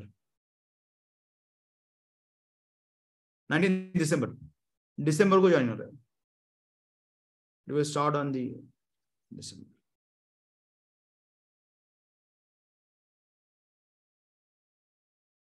okay तो कविता जी आपने भी join किया awesome very nice congratulation and welcome to the family okay yes Beena ji क्या question है आपका? Sir मैंने एक ये भेजा है सिग्नेचर सिग्नेचर आपका भेजा है? ओके हाँ मैंने देखा हाँ. बीना ऐसा ऐसा करते हो बीना जी आप सिग्नेचर या क्या लिखते हो आप उसमें सिग्नेचर में? बीई भांडेकर के बदले बी हांडेकर हो जाता है वो। अच्छा अच्छा ना झगड़ा नहीं होता आपका? होता है काफ़ी। अगर वो भांडेकर हो जाए तो every every day you will have a fight right Bhandekar चल जाए एक, एक ही मिनट में शेयर करता हूँ पहले बाकी लोगों को भी देखने दो। Share this now okay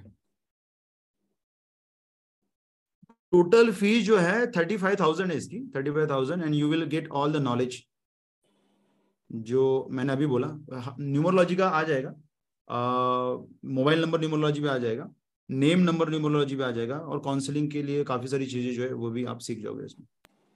okay तो ये आपका सिग्नेचर है।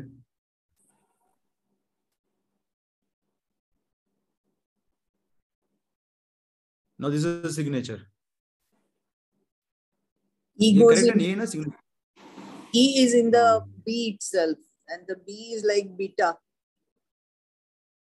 हाँ तो सबसे जो बड़ा प्रॉब्लम है ना इसमें आपके सिग्नेचर में वो है signature going into the lower zone is too much into the lower zone Okay. अगर ये मैं सिग्नेचर का बेस पकड़ता हूँ तो ये बहुत Yes. नीचे जा रहा है लोअर जोन में ठीक है तो इसके दो तरीके हो सकते हैं इसको एनालाइज करने के एक है कि मैं ऐसा एज्यूम करूँ कि सिग्नेचर यहाँ से चालू हो रहा है और सरनेम मैंने ऊपर लिखा है दूसरा है सिग्नेचर यहाँ से चालू हो रहा है और मैंने जो आपका जो आपका बी है वो मैंने नीचे लिखा है तो दोनों में से कौन सा सच है आपकी सिग्नेचर में क्या आपने from the भांडे top. का ऊपर लिखा है हाँ Yeah. It starts from भांडे the का top. ऊपर है आपने It starts from start the from the top. Top It Okay, comes start, down stop से and then goes up. Like beta. हाँ। ठीक है ठीक तो ये जो है ना ये ये what it will talk about देखो ऐसे सिग्नेचर बनाने वाले लोगों का क्या क्या प्रॉब्लम हो सकता है? पहली चीज़ तो it can create problem in leg area ठीक है? तो आपके पैरों में प्रॉब्लम हो सकता है। आपके आपकी आपकी मदर के पैरों में प्रॉब्लम हो सकता है। आपके खुद के पैरों में प्रॉब्लम हो सकता है।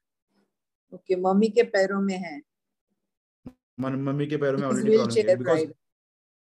हाँ तो ये आपको भी होने की संभावना बताता है। तो तो ये अपने, हम लोगों को पहला चीज़ तो ये मैं सबके हित में बता रहा हूँ ऑल ऑफ़ यू अंडरस्टैंड मैं एक को बता रहा हूँ, सबने अप्लाई करना है। सब अपना अपना नहीं पूछेंगे। एक की चीज़ें सब लोग सीखेंगे, ठीक है?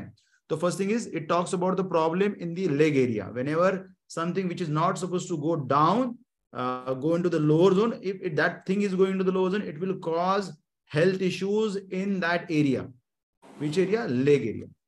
दूसरा लेग के साथ साथ it will also talk about financial issues क्यों? क्योंकि ये पैसे की भी बात करता है lower zone talks about finances तो ये पैसे को लेके भी अननेसरी लॉसेस को बताएगा। ठीक है?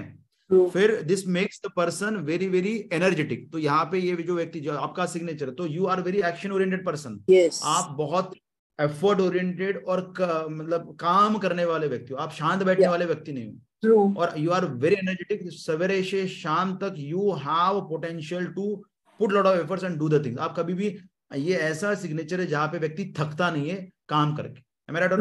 ट्रू एब्सोल्युटली ट्रू तो ये जब भी लोअर जोन में किसी भी व्यक्ति का फ़र्स्ट इनिशियल जाता है स्पेशली अगर पी जाता है या खुद का इनिशियल जाता है तो व्यक्ति जो है वो बहुत ज़्यादा एफर्ट ओरिएंटेड भी हो जाता है। ऐसे लोगों को अगर आपको मोटिवेट करना है ऐसे लोगों को अगर आपको मोटिवेट करना है तो इनको इंटेंस क्या इंसेंटिव बेस्ड काम कराओ। इनको अगर इनके काम का रिवॉर्ड मिलता है तो इनकी एनर्जी बहुत बढ़ती है।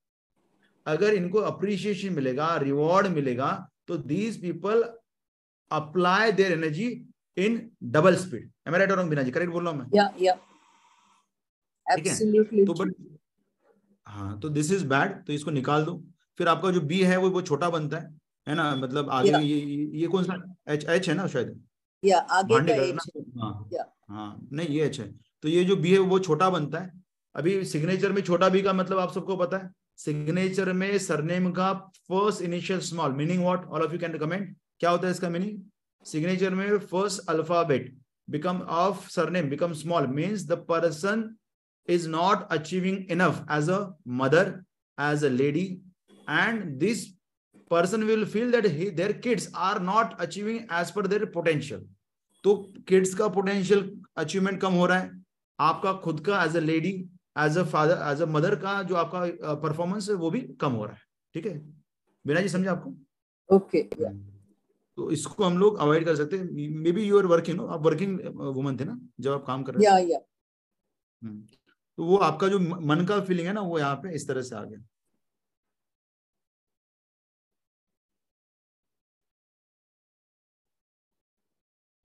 थैंक यू सर हाँ बाकी जो है, आप ये देख लेना वीडियो। उस वीडियो में आपको बताया कि फिर साइज़ कैसे होना चाहिए, ये कैसे होना चाहिए। देखो, अभी आपके सिग्नेचर में ना ऑलरेडी क्लैरिटी है कि आपने बी लिखा है, फिर बी लिखा है और फिर सिग्नेचर किया।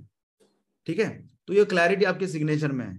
लेकिन तो इसको ही बरकरार रखते हुए हमको सिर्फ़ साइज़ बढ़ाना है और बाकी सब चीज़ें करनी है, अगर आपको उस तरह का अचीवमेंट करना है तो। नहीं तो आपने अगर लोअर जोन में से वो हटा भी दे दिया तो आपका भला हो जाएगा। आपका जो प्रॉब्लम है पैरों का वो फ्यूचर में मैनिफेस्ट उस लेवल पे नहीं होगा जिस लेवल पे आपके मम्मी के लिए हुआ है। ओके और बाय एनी चांस किसी को डायबिटीज़ है घर पे? डैडी को था। थोड़ा। हाँ तो। थोड़ा सा ये ज़्यादा नहीं कंट्रोलेबल आपके फैमिली में जो डायबिटीज़ होता है वो कंट्रोलेबल रहता है। मतलब बहुत ज़्यादा नहीं बढ़ता है बट इट्स डिटेक्ट हुआ यू कैन कंट्रोल इट इस तरह का ठीक है? चलिए आगे बढ़ते हैं। थैंक यू सर बाकी क्वेश्चन यस नेहा जी बोलिए क्या क्वेश्चन है आपका? सर मैं आपसे ब्लैक पेन के बारे में पूछ सकती हूँ क्वेश्चन कि वो वहाँ पे डाउट आया था मुझे। uh, कुछ टाइम हाँ, पहले सर हमारे ब्लैक पेन और ग्रीन एक क्वेश्चन का आंसर देता हूँ। सोनिया जी आप आपकी सिग्नेचर के बारे में क्वेश्चन तब पूछ सकते हो जब आपने पूरा कोर्स खत्म किया। क्योंकि उस पूरा जब आप कोर्स खत्म करोगे तो उसमें सिग्नेचर सबसे लास्ट पार्ट है। तो when you learn signature then you can ask about signatures yes Neha ji sir हमने जब लास्ट टाइम क्लास में जब डिस्कस किया था ब्लैक पेन के बारे में, तब आपने बताया था कि मेरे बेटे को, मेरा बेटा ब्लैक पेन यूज़ करता था ज़्यादा। तो आपने कहा था आपके बेटे को पेट में दर्द या कोई प्रॉब्लम है तो आई टोल्ड यू कि यस उसका अपेंडिक्स का ऑपरेशन भी हुआ है। तो उसके बाद आपने मुझसे कहा था कि उसका ब्लैक पेन यूज़ करना बंद करा दो मैंने स्टॉप करा दिया। लेकिन सर मुझे आज तक समझ नहीं आया कि ब्लैक पेन से उसका क्या रिलेशन है पेट दर्द का सर। ग्रैंड मास्टर अच्छा सर ओके ठीक है come to the grand master okay sir thank you pet problem solve हो गया ना नेहा जी मतलब और आपका बेटे का पेट का प्रॉब्लम डाइजेशन प्रॉब्लम सॉल्व हो गया ना? यस सर उसका अपेंडिक्स का ऑपरेशन हुआ था फिर भी वो पेट दर्द पेट दर्द करता था। आपने बोला था ब्लैक पेन से लिखना बंद करवा दो। मैंने बिल्कुल बंद करवा दिया। And now he has recovered like amazing remedy thank you तो लॉजिक सीखना है तो ग्रैंड मास्टर में आइए उसमें मैं लॉजिक भी सिखाता हूँ उसमें कैसे कुछ चीज़ें जो है अभी थोड़ी सी एडवांस सारा रह चुका है ना हमारा मतलब क्या पढ़े क्या नहीं पढ़े ऐसा लग रहा है हर दिन नया लग रहा है। जो पढ़ चुके होते उसको भी लगता है कि और सौ वीडियोस इस पे पढ़े तो कम है। तो सर समझ नहीं आ रहा कि वो भी हम लोग ले लेंगे तो ओवरलोड ना हो जाए सब सच में ज़रूर उससे क्लैरिटी आएगा उससे क्लैरिटी आएगा। ये भी हर नया वीडियो हर दिन नई लर्निंग है सर। पता नहीं सर सागर सागर कहते बहुत बड़ा है लेकिन उसमें डूब भी जाए तो भी नहीं सीख सकते सर इतना सारा है। थैंक यू सर तो हाँ ठीक है थैंक यू वेरी मच तो ऐसे नहीं है कि ये कोर्स इनकम्प्लीट है all for all the new people this is a complete course in itself पर एडवांस लेवल का एक लर्निंग है जो कि हमने अलग तरह का आर किया है जो कि माइंड से जुड़ा हुआ है। तो वो काफ़ी लंबा कोर्स है कभी आ, मतलब आप हमारे सपोर्ट्स आपको पूछ के उसकी इंफॉर्मेशन ले सकते हो। They will tell you about what exactly is the benefit of doing the grand mastery and what you all can learn in that उसमें तो ज़्यादातर जो है वो माइंडसेट से जुड़ी हुई चीज़ें राइटिंग थोड़ा सा कम डिस्कशन है माइंडसेट का डिस्कशन में ज़्यादा है। ओके चलो let's learn about the thank you very much Anjali and Bharpur ji इन दोनों ने लास्ट टाइम फ़िज़िकल वर्कशॉप जो हुआ था ग्रैंड मास्टर का उसमें उन्होंने पार्टिसिपेट किया था। ये सर जी क्या क्वेश्चन है आपका? Yes sir good evening sir sir the same question actually i have not completed all the videos of uh, this mastery level. And i have enrolled already. I couldn't stop myself for enrolling that.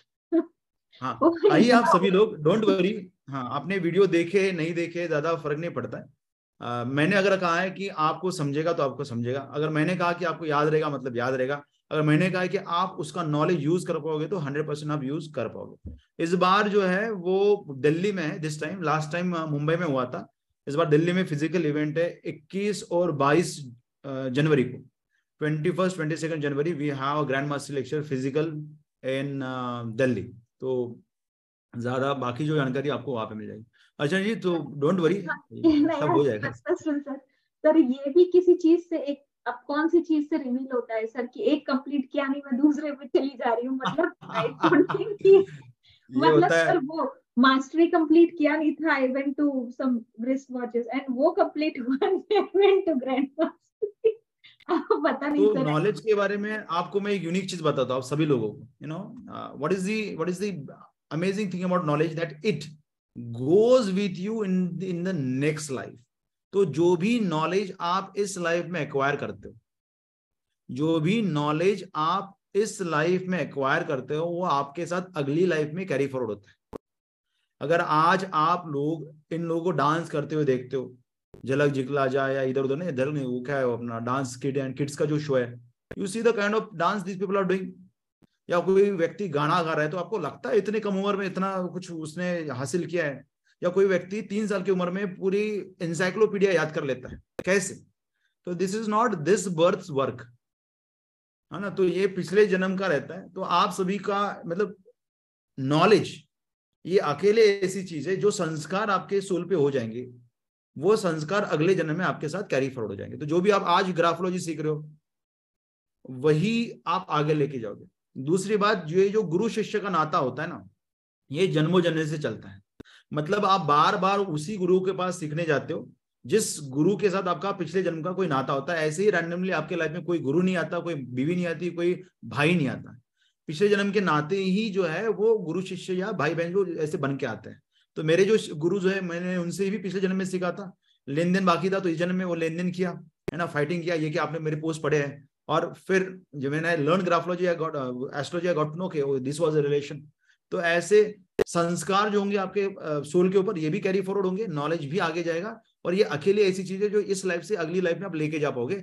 बाकी सब जो आपने कपड़े खरीदे, गहने खरीदे property बनाइए sadly आप उसको छोड़ के आना पड़े आपको, ठीक है? चलिए। अर्चना जी तो डोंट वरी आप जो कर रहे हो, सही काम कर रहे हो।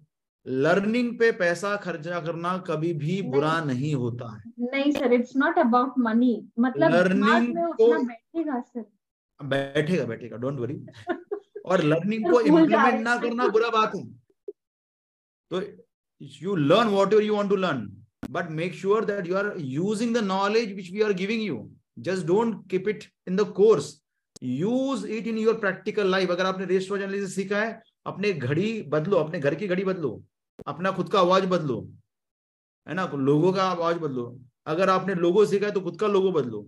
अगर आपने न्यूमरोग्राफो सीखा है तो खुद का मोबाइल नंबर बदलो, खुद के नाम का स्पेलिंग, ये, वो, जो मैं सिखाऊँगा वो बदलो। अगर ग्रैंड मास्टर सीखा है तो उसमें का नॉलेज यूज़ करके अपनी लाइफ को बदलो।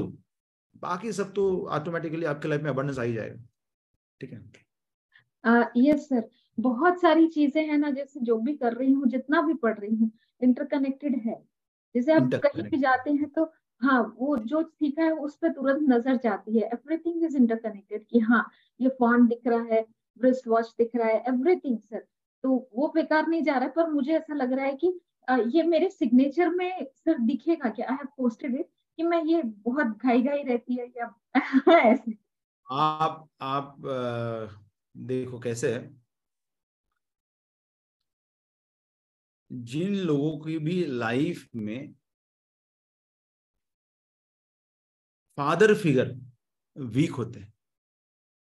मतलब ऐसे लोग जिनको बचपन में इनफ गाइडेंस या लर्निंग नहीं मिला होता है उनके फादर से।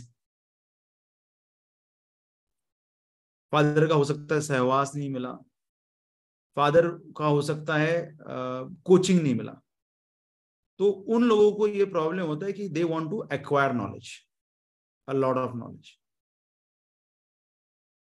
जैसे मेरी लाइफ में मेरे father is very loving very caring but he never ever give me the taste of the real world तो उन्होंने मुझको हमेशा कुकून में रखा एक रूम में बंद करके रखा पढ़ाई लिखाई करवाई बहुत सारा। तो मैं आ, मैं बाहर नहीं निकल पाया मैंने दुनिया नहीं देखी थी। तो मैं जब मेरे फादर फिगर के पास गया तो उन्होंने मुझको दुनिया दिखाई। कि कैसे लोग चिटिंग करते हैं कैसे आपको लोग बेवकूफ़ बनाते हैं? कैसे आपके पैसे का लॉस होता है? कैसे आपको हार्डवर्क करके पैसे कमाना पड़ता है? पैसे की रियल लाइफ में क्या वैल्यू होती है? नॉलेज तो ऐसे में ऐसे में फिर मेरी जो इच्छा है नॉलेज ग्रहण करने की वो बहुत ज़्यादा है। क्योंकि अगर मेरा बचपन में नॉलेज का कोटा पूरा होता था नॉलेज का कोटा पूरा मतलब अगर फादर फिगर बहुत स्ट्रांग होते तो ऑटोमेटिकली मैं उसी लाइन में सुप्रीम नॉलेज लेके, क्योंकि फादर से मिला नॉलेज बहुत सुप्रीम होता है। इसलिए हम कहते ना कि ये तेरा रोड, तेरे बाप का है क्या?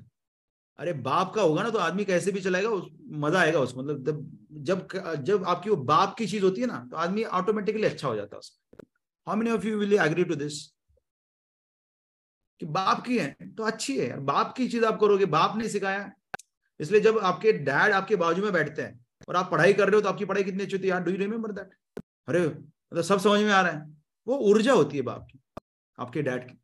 तो जिनके डैड से वो ऊर्जा उतनी लेवल पे नहीं आई है, वो फिर इधर उधर से रन करने की कोशिश करते हैं। And nothing bad in that nothing bad in that it's good learning is always good it doesn't matter from whom you are learning you should keep on learning from all the people book से सीखो, इससे सीखो, उससे सबसे सीखो।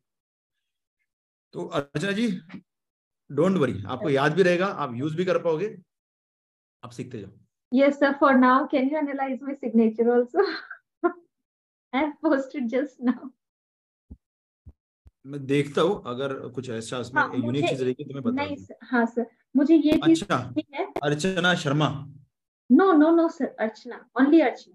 अच्छा अच्छा अर्चना अच्छा अर्चना लिखा है? हाँ अच्छा मैं डिस्प्ले कर देता हूँ बाकी लोगों के लिए भी। All of you look at the way he is doing the signature अब ये लास्ट रहेगा जो मैं अभी कर रहा हूँ एनालिसिस आप क्योंकि थोड़ा सा अलग है। तो मैं आप सब लोगों को दिखा दूँगा। सर कभी कभी मेरा ए का जो लाइन है वो नीचे चला जाता है और कभी नहीं जाता है। ओके। तो ये जो देखिए अर्चना जी का सिग्नेचर है। I don't know whether I can turn it कर सकता हूँ क्या मैं टर्न नहीं। ठीक है। तो ये जो सिग्नेचर इसमें आपको क्या दिखाई देता है? कि अर्चना का ए आपने अच्छा लेगा कैपिटल है ठीक है? और ये ये नॉर्मली आप ऐसा सिग्नेचर करते थे पहले से? आफ्टर मैरिज आई मतलब एस डालने लग गई हस्बैंड का उसमें। अच्छा हाँ वही तो मैं कहूँ ना एस तो दिख रहा है उसमें। एस किसका उनका सरनेम सरनेम क्या उनका? हस्बैंड का नाम है क्या वो एस नाम है हाँ नाम स्टार्टिंग है। तो आपका लक बहुत अच्छा है आपको एक ऐसे हस्बैंड मिले जो आपका सब सुन के लेते your husband is very cooperative for you yes और नो यस सर हाँ यस बाकी लोग समझ पा रहे हैं? जो जो ओल्ड स्टूडेंट है can you all know it from where I am saying this आपको आपको भी समझ गया। ठीक है। तो हस्बैंड के ऊपर आप डोमिनेटिंग नेचर की हो। ठीक है? तो husband will listen to what you all what you want to say ये एक चीज़ होगी। ठीक है? तो ये एक हो गया। एंड uh, फिर ये क्या? बहुत अच्छा है। हंगर फॉर सक्सेस इसमें बहुत अच्छी है। हंगर फॉर अचीवमेंट बहुत अच्छी है। इसमें प्रॉब्लम है इस सिग्नेचर में सबसे बड़ा जो प्रॉब्लम है वो lack of cross bar in the A तो ए में क्रॉस बार कम है इसका मतलब होता है in spite lot of knowledge, in spite of having a lot of potential in the life, you are not achieving enough success in the life. ये उसका अर्क है इस सिग्नेचर का।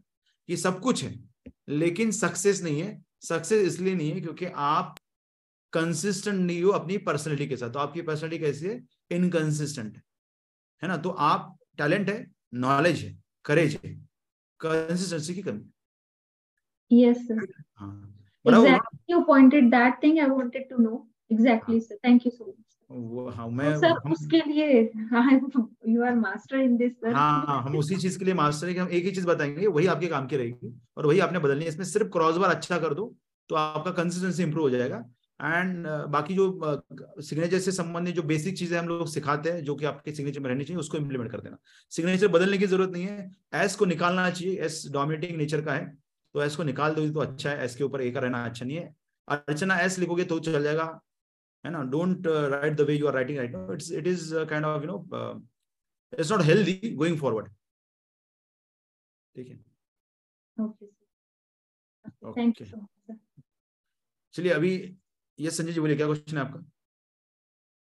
सर क्वेश्चन नहीं है बट आपकी बात सुन के एक तो मैं अपना वाव मूवमेंट देना चाहूँगा कि I lost my father at the age of twenty three years तो इसलिए थोड़ा सा मेरे को नॉलेज एक्वायर करने का जैसे आपने कहा कि फादर फिगर ना रहने से तो एक वो टेंडेंसी रहती है नॉलेज हाँ, गेन करने की। तो ऐसे नहीं कहा मैंने। मैंने कहा अगर फादर फिगर वीक होते हैं तो। अब मेरे तो अगर... फादर रहे नहीं तो मेरे लिए वो एक जो एक लर्निंग स्टेज था जो जहाँ what age at the age of 23 my I lost my 23 के एज में और 14 साल की उम्र में 14 साल तक का फ़र्क बहुत होता है। हम्म, हम्म। और उसका वैसे भी देखो वैसे भी आपके ऊपर तो आपकी मम्मी का ज़्यादा असर है। You are more of feminine nature person है ना? तो आपके फादर फिगर जब आप फेमिनाइनली इन्फ्लुएंस ज़्यादा हो मतलब आपकी mother figure is very strong mother is very strong compare to the father figure वो हमको समझ गया। हम्म, अब हम्म। आप वो ट्वेंटी थ्री एज का नहीं होगा इसमें कंसिडरेशन okay. वो चौदह साल के पहले अगर फादर गुजर गए तो आप जो बोले वो करेक्ट है या फिर फादर फिगर वीक हो रहा है तो वो करेक्ट हम्म, है। तो आपके फादर फिगर जो तो वीक थे। वीक मतलब he might not be earning enough he weak का मतलब क्या होता है? पुरुषार्थ की कमी। नहीं नॉर्मली पुरुषार्थ का बढ़ता है? मतलब जब मैं समझाता हूँ जब मैं कहता हूँ कि वीक होते किसी के भी फादर फिगर मतलब क्या? कि उस व्यक्ति में पुरुषार्थ की कमी होती है। अब पुरुषार्थ कब बढ़ता है? तो बहुत पैसा कमाने से पुरुषार्थ बढ़ता है। अपनी फैमिली को अच्छे से मेंटेन करने से पुरुषार्थ बढ़ता है। दूसरे को दान करने से पुरुषार्थ बढ़ता है। दान तभी कर पाओगे जब अच्छा पैसा कमाओगे। तो है ना दूसरे लोगों की मतलब अपनी फैमिली की अच्छी अच्छी देखभाल बीवी की देखभाल हर तरह के गहने कपड़े और फैमिली को अच्छा रखो। समाज में डोनेशन करो, दान धर्म करो, ऐसे सभी चीज़ें करने से, है ना, पुरुषार्थ बढ़ता है। तो आपके फादर फिगर हो सकते हैं, बहुत अच्छे हैं, है ना? तो आपके फादर फिगर हो सकते हैं, बहुत अच्छे हैं, वो एक तरह से पुरुषार्थ कर रहे हैं। कौन सा पुरुषार्थ कर रहे हैं? वो लोगों को मदद कर रहे हैं। तो इसलिए आप यहाँ तक पहुंचो जहाँ आप इतना अच्छा नॉलेज आपको ग्रहण करने को मिल रहा है। लेकिन वो उतने भी अच्छे पुरुषार्थ वाले नहीं थे कि आपको उस लेवल पे इन्फ्लुएंस कर पाए। उसलिए वो हो गया फादर फिगर वीक इंडिया में ज़्यादातर लोगों के फादर फिगर वीक नेचर के होते हैं। ज़्यादातर मतलब मैं कहूँगा नाइनटी एट परसेंट लोग जो है इंडिया के, उनके फादर फिगर वीक नेचर के इंक्लूडिंग माइंड तो यहाँ पे पुरुषार्थ को अगर बढ़ाना है तो अगर पुरुषार्थ की कमी रहेगी तो ऐसे मतलब बहुत पैसे कमाने की जब मैं बात करता हूँ, जैसे आज दो, ढाई लाख रुपया कमाना मिनिमम है मतलब इतना कमाते हो तो आपका घर अच्छा चलेगा। आप हर तरह के शौक अपने पूरे कर पाओगे। गाड़ी, घोड़ा, सब कुछ आप ले पाओगे। तो उसमें से कम कमाओगे तो आपकी आपकी पुरुषार्थ की कमी वहाँ पे दिखाई देती है। फिर वही चीज़ें जो है वो चाइल्ड के माइंड में इम्प्रिंट होती है है ना? तो ये थोड़ा सा हायर लेवल का है but this is the way it is है ना? इसके बारे में ज़्यादा में बात कर पाएँगे हम लोग अभी बट ठीक है। तो thank you very much Sanjay ji for sharing that and I would like to ask all the remaining people to share their aha and wow moments of today जो आपको अच्छा लगा जो भी आपको uh, मतलब आपको मज़ा आया स्पेशली द फ़र्स्ट टाइमर्स जिन्होंने पहली बार अटेंड किया इस तरह का सपोर्ट सेशन और बाकी लोग भी जिनको जो जो चीज़ अच्छी लगी उनके बारे में थोड़ा हम जानकारी लेंगे कि what exactly you like and what was your wow moment of today yes Rekha ji Yes, sir. Today I joined first time your support class. क्या आपको सबसे ज़्यादा पसंद आया आज सीखते समय सब सेशन मुझे यानी जो भी क्वेश्चन थे उनके आंसर जो यानी मिले अमेजिंग है अच्छा रियलाइज़ हो रहा है, ऐसा लग रहा है कि कोर्स ज्वाइन करने में, करके मैंने अच्छा कुछ सीख रही हूँ, जैसे मुझे भी नॉलेज का, जैसे आप अभी बोले कि फादर का जिनको बचपन में सपोर्ट नहीं मिलता है तो वो हर वक्त कुछ नया सीखने का या नॉलेज गेन करने का सोचते रहते हैं। तो सेम सिचुएशन मेरी भी है कि अब जबकि मैं फोर्टी टू की हूँ, पर हर वक्त नया सीखने का सोचते रहती हूँ। Thank you very much sharing Rekha ji बहुत अच्छा। यस अर्चना जी आपका क्या था? Yes the same father figure you told about मतलब in the our initial age father figure is not हाँ। तो दैट एज मैटर्स ना प्रिसाइज विद टाइम हाँ एज हाँ, बहुत मैटर करता है क्योंकि उसी समय पे फादर की डिज़ायर बहुत ज़्यादा होती है। उसके बाद एक बार गए तो एक बार प्रोग्राम हो गया तो हो गया। जैसे मैं भी बहुत पढ़ता हूँ मैं भी बहुत सीखता हूँ मैं भी बहुत बुक्स पढ़ता हूँ क्योंकि मुझको भी नॉलेज की भूख बहुत ज़्यादा है क्योंकि मुझको नॉलेज इनफ नहीं मिला जब मुझको चाहिए था सात से चौदह साल के दौरान है ना तो मैं सभी चीज़ें कर रहा हूँ उसी के लिए yes sir i can correlate very very clearly. Thank you so much, sir. इसलिए आप सभी फादर्स अपने बच्चों के क्वेश्चंस के आंसर कभी भी टालो मत क्योंकि अगर आपने उनके क्वेश्चन के आंसर टाले तो आपका फादर फिगर आप वीक बना रहे हो उनके नज़र में yes Bharpur ji thank you so much sir first of all मेरा जो लर्निंग uh, के लर्निंग uh, था उसमें था जो रेन रेन वाला मोमेंट था सुजीत मैम ने शेयर करा उनको सब सब जगह से सपोर्ट मिल जाती है या कोई ना कोई आके सपोर्ट कर देता है उनको।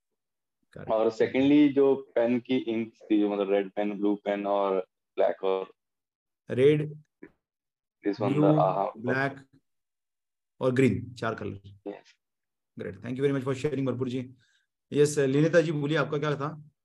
Linita your aha wow moments of today sir आज का दिन का हर चीज़ मोमेंट ही था ऐसा मैं तो बोल नहीं सकती। मुझे सबसे अच्छा ये लगा कि फादर फिगर क्योंकि मेरा फादर फिगर बहुत वीक था। अनफॉर्चुनेटली मेरा बच्चों का उनका भी फादर फिगर बहुत वीक है।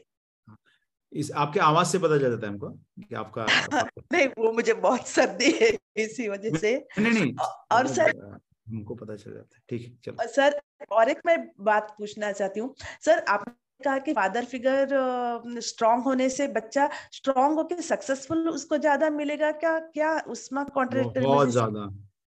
देखो मेरा जितना भी सक्सेस है याद रखो मेरा जितना भी सक्सेस है वो मेरे फादर फिगर के कारण जब मैं 22 साल का था, तब मैं पुणे आया।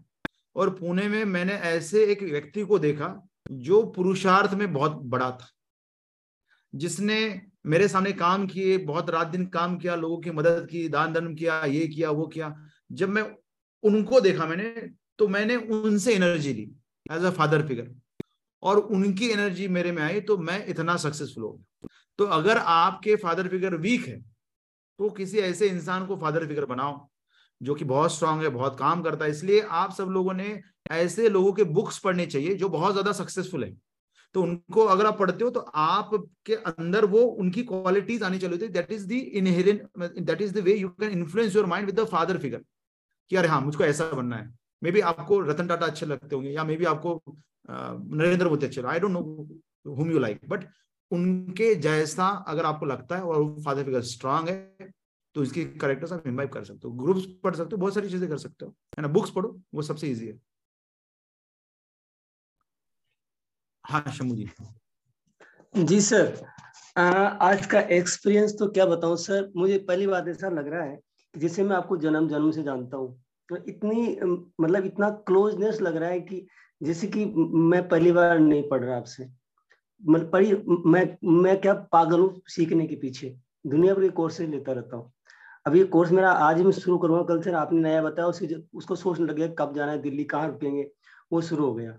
तो लर्निंग का इतना ज़्यादा भूख है हद से ज़्यादा कि मैंने कोई देखा ही मेरा ऐसा मतलब इतना मैं बेस्ट स्टूडेंट हूँ। तो आप बहुत बढ़िया टीचर हैं और टीचर नहीं आप बड़े भाई या आप खुद फादर फिगर है। और much, मुझे, हाँ। और मुझे लर्निंग का भूख इसलिए कि मुझे बत, मेरे पापा किसान थे और गाँव में रहते थे मुझे कभी पापा के पास रहने का मौका मेरा दादी के पास रहा शुरू से मैं वो गाँव से दूर रहता था तो फादर से कुछ नहीं सीखा ज़िंदगी में। तो मैं लड़ने के बीच इतना पागल हूँ कि मैं खुद ही सोचता हूँ लोग मुझे कहते हैं तुम एडिक्टेड हो सीखने के लिए। इतना सीखता रहता हूँ मैं और इम्प्लीमेंट भी करता हूँ ऐसी बात नहीं है। सर लर्निंग तो बहुत अच्छी थी सारी अच्छी थी बाकी sir really I am very lucky कि आपका सानिध्य मिला और मुझे मतलब थोड़ा सा अफसोस इस बात का है कि मैंने आपको दो चार महीने पहले ज्वाइन क्यों नहीं किया जब से मैंने जाना था आपको क्योंकि मैं चार पाँच महीने पहले आपको देखा था मैंने फ़र्स्ट टाइम कोई रिकॉर्डिंग था वहाँ देखा था मैंने बी एस सर सर का वहाँ आए थे आप तो मैंने लाइव नहीं देखा था वो रिकॉर्डिंग देखी थी मतलब वो यूट्यूब पे देखा था मैंने तो तब से मैं आपको थोड़ा सा कोर्स करेंगे इनका ऐसा दिमाग में थी परंतु आज लग रहा है कि बहुत बड़ी गलती हो गई। Thank you sir thank you Shambhu ji for sharing this मतलब आप बहुत अच्छे इंसान है सर। ये बड़ी बात है क्योंकि लोग क्या है कि अंदर से अच्छे नहीं होते बाहर से तो दुनिया अच्छी हो गई आजकल। पर रियल सर आप बहुत अच्छे हैं। Thank you sir I salute you sir और बहुत सीखेंगे ऐसा लग रहा है मेरी लाइफ सेट हो गई sir thank you sir course कीजिए इम्प्लीमेंट कीजिए। आप ये लाइफ सेट करने वाले कोर्स मेरी हुई है आपकी भी आसानी से हो जाएगी। यस नैना जी बोलिए आपका वाव आहा क्या था Yes, same, same father figure. Like I lost my father when I was eight years old. So at the age of 65, also I'm not stopping learning. मतलब मैंने क्या नहीं सीखा है रेकी से लेके टैरो से लेके access bar to all your courses I am not stopping दो मैं इम्प्लीमेंट भी नहीं कर पा रही हूँ मतलब इम्प्लीमेंट तो करती हूँ मेरे पे बट मैं कुछ प्रैक्टिस नहीं कर जो कॉन्फिडेंस आना चाहिए ना वो नहीं आ रहा है और थोड़ा सा जो पुश मुझे चाहिए ना वो नहीं आ रहा है। Maybe because I am socially involve so much तो सोच रही हूँ अभी मैं उसमें कैसे मेरा अटेंशन बढ़ाऊ ज़्यादा। सीखने को तो मैं हम्म। सारे कोर्स ज्वाइन कर लू लेकिन इतना कुछ पहले का इतना कुछ बाकी है। इतने सारे चेंज करो आप सिग्नेचर में। एक सिग्नेचर में चेंज करो साइज़ बढ़ा दो सिग्नेचर का। कैपिटल्स अच्छा। बढ़ा दो राइटिंग के और टी क्रॉस पे काम करो ये आपका प्रॉब्लम सॉल्व हो जाएगा। कॉन्फिडेंस का प्रॉब्लम है अचीवमेंट का प्रॉब्लम है ये दो चीज़ों से सॉल्व हो जाएगा आपका। टीक मतलब सिग्नेचर का कैपिटल वैसे तो मेरा कैपिटल और... सारे काफ़ी अच्छे हैं मेरे। सिग्नेचर में भी काफ़ी बड़ा एन और जी दोनों हाँ, बड़े हाँ, तो हैं। टी क्रॉस बार पे इम्प्रूव करो फिर। T cross bar T cross bar थोड़ा सा मेरा है छोटा सा। बाकी मेरा राइट मार्जिन सारे सीक्रेट बताता हूँ। अगर आप अपने आप के लिए काम करने वाले हो तो you never will have energy to perform अगर आपने खुद के लिए कमाना चाह, खुद के लिए कुछ करना चाह तो you won't be able to get success अगर आपने ये बीड़ा उठाया, आपने ये डिसाइड किया कि मुझको बाकी लोगों के लिए करना है, उन लोगों के लिए करना है जो मेरे जैसे अभी भी स्ट्रगल कर रहे लाइफ में, अगर इस सोच के साथ आप करोगे तो एनर्जी अपने आप आ जाएगी. तो you should not do anything for yourself it is in the in the benefit of masses तो जन बाकी लोगों के लिए करो तो एनर्जी अपने आप आ जाएगी। आप खुद के लिए कर रहे हो इसके लिए एनर्जी नहीं आ रही है। Try to read for the people are struggling ये सुनिए जी आपका क्या था? लर्निंग ऑफ़ द या वो जो पॉइंट फॉर्म में लिखते हैं that was accurate am a no nonsense person and uh, I don't like to you know uh, run around the bush and all. And uh, secondly, what you said about uh, wanting to learn, uh, I have been like this uh, since past few years. I'm like anything I see, I want to learn. Graphology, I want to learn. Drawing, I want to learn. Uh, craft, I want to learn different varieties. So mera वैसा hai because my dad is there, but उसने ना हर चीज हमारे लिए किया है kept us in the cocoon you know like money matters he has not taught so i keep thinking why wish we had learned about money matters you know so अभी मेरा I want to learn about uh, money financial things and all Thank you thank you very much ये जो लोग होते हैं जो dot में लिखते हैं ना पॉइंट्स में लिखते हैं ये लोग ना उन कॉल से बहुत इरिटेट होते हैं जब ऐसे उनको कॉल सेंटर के कॉल आते हैं वो पूछते हैं कि जी क्या आपका नाम सुधीर को है? क्या आपके पास एक क्रेडिट कार्ड नंबर है? क्या आपका ये है? क्या आपका वो है? तो कहते तू टाइम क्या किसके लिए कॉल किया? कॉल बताना यार बात को यू नो तो दिस पीपल हैव है ना सोनिया जी तो this people get irritated with so much of questioning मतलब टाइम मुद्दे की बात कर नहीं मैं वही बोलती हूँ नहीं डोंट कॉल मी अगेन मैं कॉल कट हाँ। करती हूँ। यस यस यस जिगर जी बोलिए क्या था आपका आज का? सर आपने जो पीका बताया था जो लेडी को उनको लेग में पेन होगा और उनकी मम्मी को भी होगा वो मेरे लिए आहा मोमेंट था। दूसरा आपने पेंसिल वाला बहुत अच्छा कहा कि जिनको लर्निंग की एबिलिटी करनी है सीखने के लिए तो पेंसिल से लेके तो एबिलिटी आएगी। वो third is a father figure sir father figure के लिए मेरा क्वेश्चन मेरा अंडरस्टैंडिंग क्लियर नहीं हुआ है कि फादर फिगर मीन्स मैं ऐसे समझू कोई रोल मॉडल किसी को बनाओ इससे हम फादर फिगर रोल मॉडल कह सकते हो फादर के जैसे व्यक्ति फादर और फादर फिगर मतलब फादर के जैसे व्यक्ति। ओके okay, तो हमें बस उसके एडॉप्ट करना है ऐसा उसमें वर्कआउट करना है।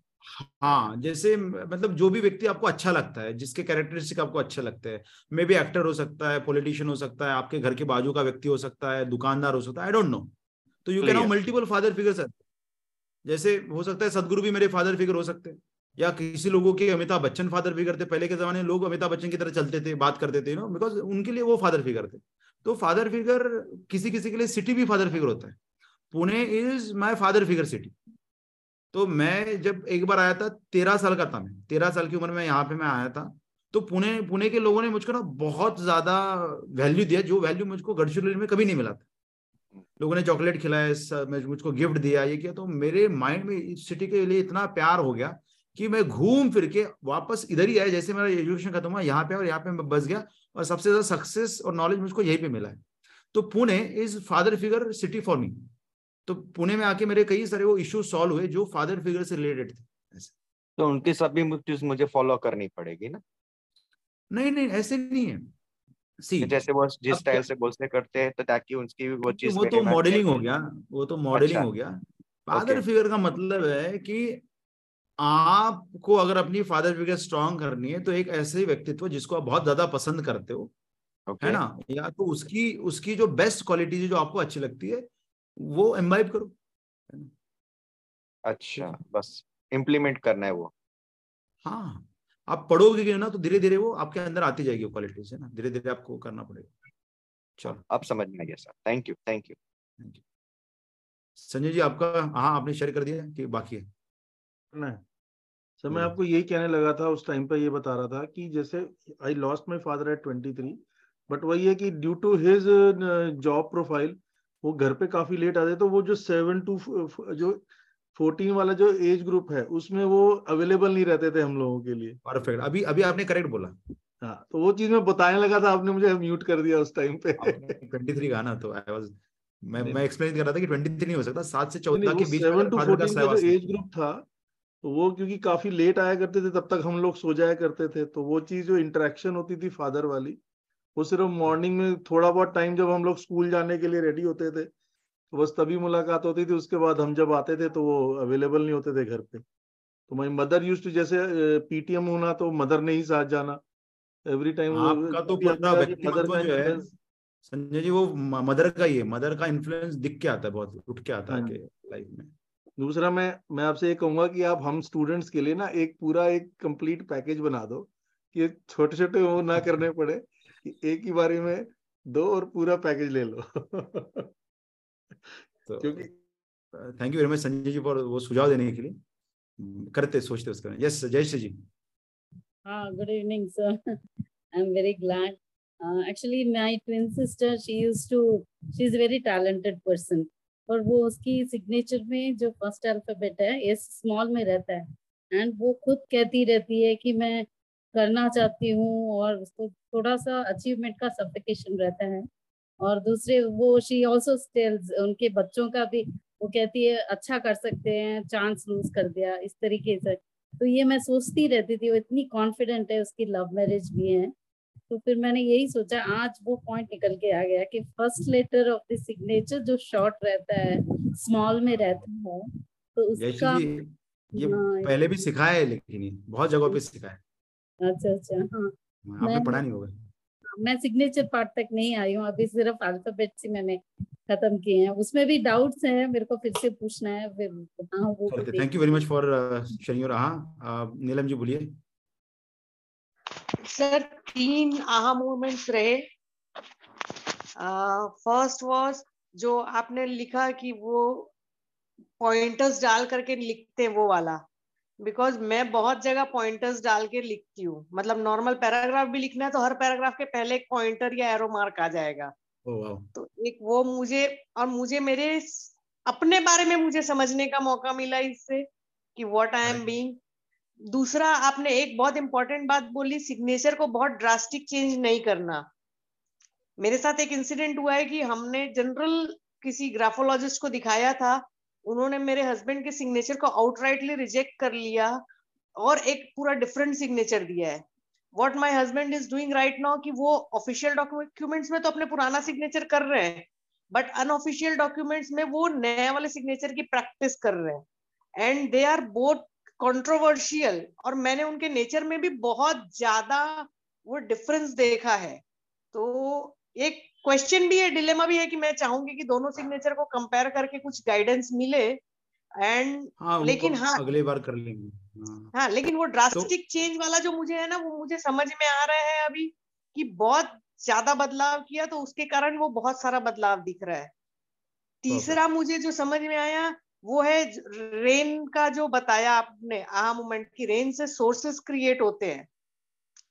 क्योंकि मुझे मैंने अपने ड्राइंग बनाने की कोशिश की मैंने बहुत कोशिश की मैं रेन बना नहीं पाई। I try late further but हाँ मतलब मुझे मेरे लिए ये एक आहा मोमेंट रहा। और अंडरस्कोर भी मेरे लिए एक आहा मोमेंट रहा। मैं मुझे खुद को समझने का मौका मिला। Great thank you thank you amazing तो तो यहाँ पे मैं आपको सभी को बताना चाहूँगा क्वेश्चन भी आया है कि कैसे हम अगर आपके पास एज अ फादर टाइम नहीं है तो can you influence your kids तो how many of you want to know the answer to this कि क्या अगर आपके पास समय नहीं है या फादर नहीं है तो कैसे क्या कर सकते हैं? Okay great lot of you want to know तो अगला सेशन अटेंड कीजिएगा। अगले सेशन में इसका मैं आंसर दूँगा आपको कि कैसे without having the time also you can leave a mark on your student on your kids तो कैसे करना है, क्या करना है? तो वो कर सकते तो let us meet next Saturday same time same place and learn more एक कीर्ति जी का एक वाव मोमेंट मोमेंट ले लेते। उनका हाथ दिखा। यस कीर्ति जी बोलिए आप के लिए क्या था? लिए वाव मोमेंट वो रहा जो पेंसिल से लिखने का आपने वो बोला। और सेकंड थिंग जैसे फादर फिगर में मैंने ये किया कि हमारे ट्वेंटी थ्री की एज तक तो मैं बहुत अप्रिशिएट करती थी अपने फादर को लेकिन जब सम मिडिल एज होती है जब उस समय कुछ ऐसी चीज़ें आई उसके बाद ही मुझे लगा मैं ये भी सीखूं वो भी सीखूं। और सेकंड थिंग मैं ये यही क्वेश्चन जो आपने अभी बोला वही मैं पूछना चाह रही थी क्योंकि मेरे हस्बैंड की जो वर्क प्रोफ़ाइल है और समझे वो बिल्कुल मतलब बचपन से बच्चों को ही मैं अकेले रह रह के वो कर रही थी। तो कैसे फादर फिगर अपने बच्चों की लाइफ में ठीक। अगली बार मैं ले लूँगा। यू जस्ट रिमाइंड मी है ना? हमारे पास आंसर है इसके मैं दे दूँगा आंसर चलो thank you very much once again and बहुत सपोर्ट थे बहुत मज़ा आया। आज हमने काफ़ी वेराइटी ऑफ़ टॉपिक्स को डिस्कस किया है। और ऐसे ही आप अगले सेशन में भी टाइम पे आइएगा और you will start learning how you can influence your kids without even giving much time to them uske bare mein bhi main agle session mein baat karunga thank you very much once again let's meet next Saturday, same time, same place. Till then, thank you very much.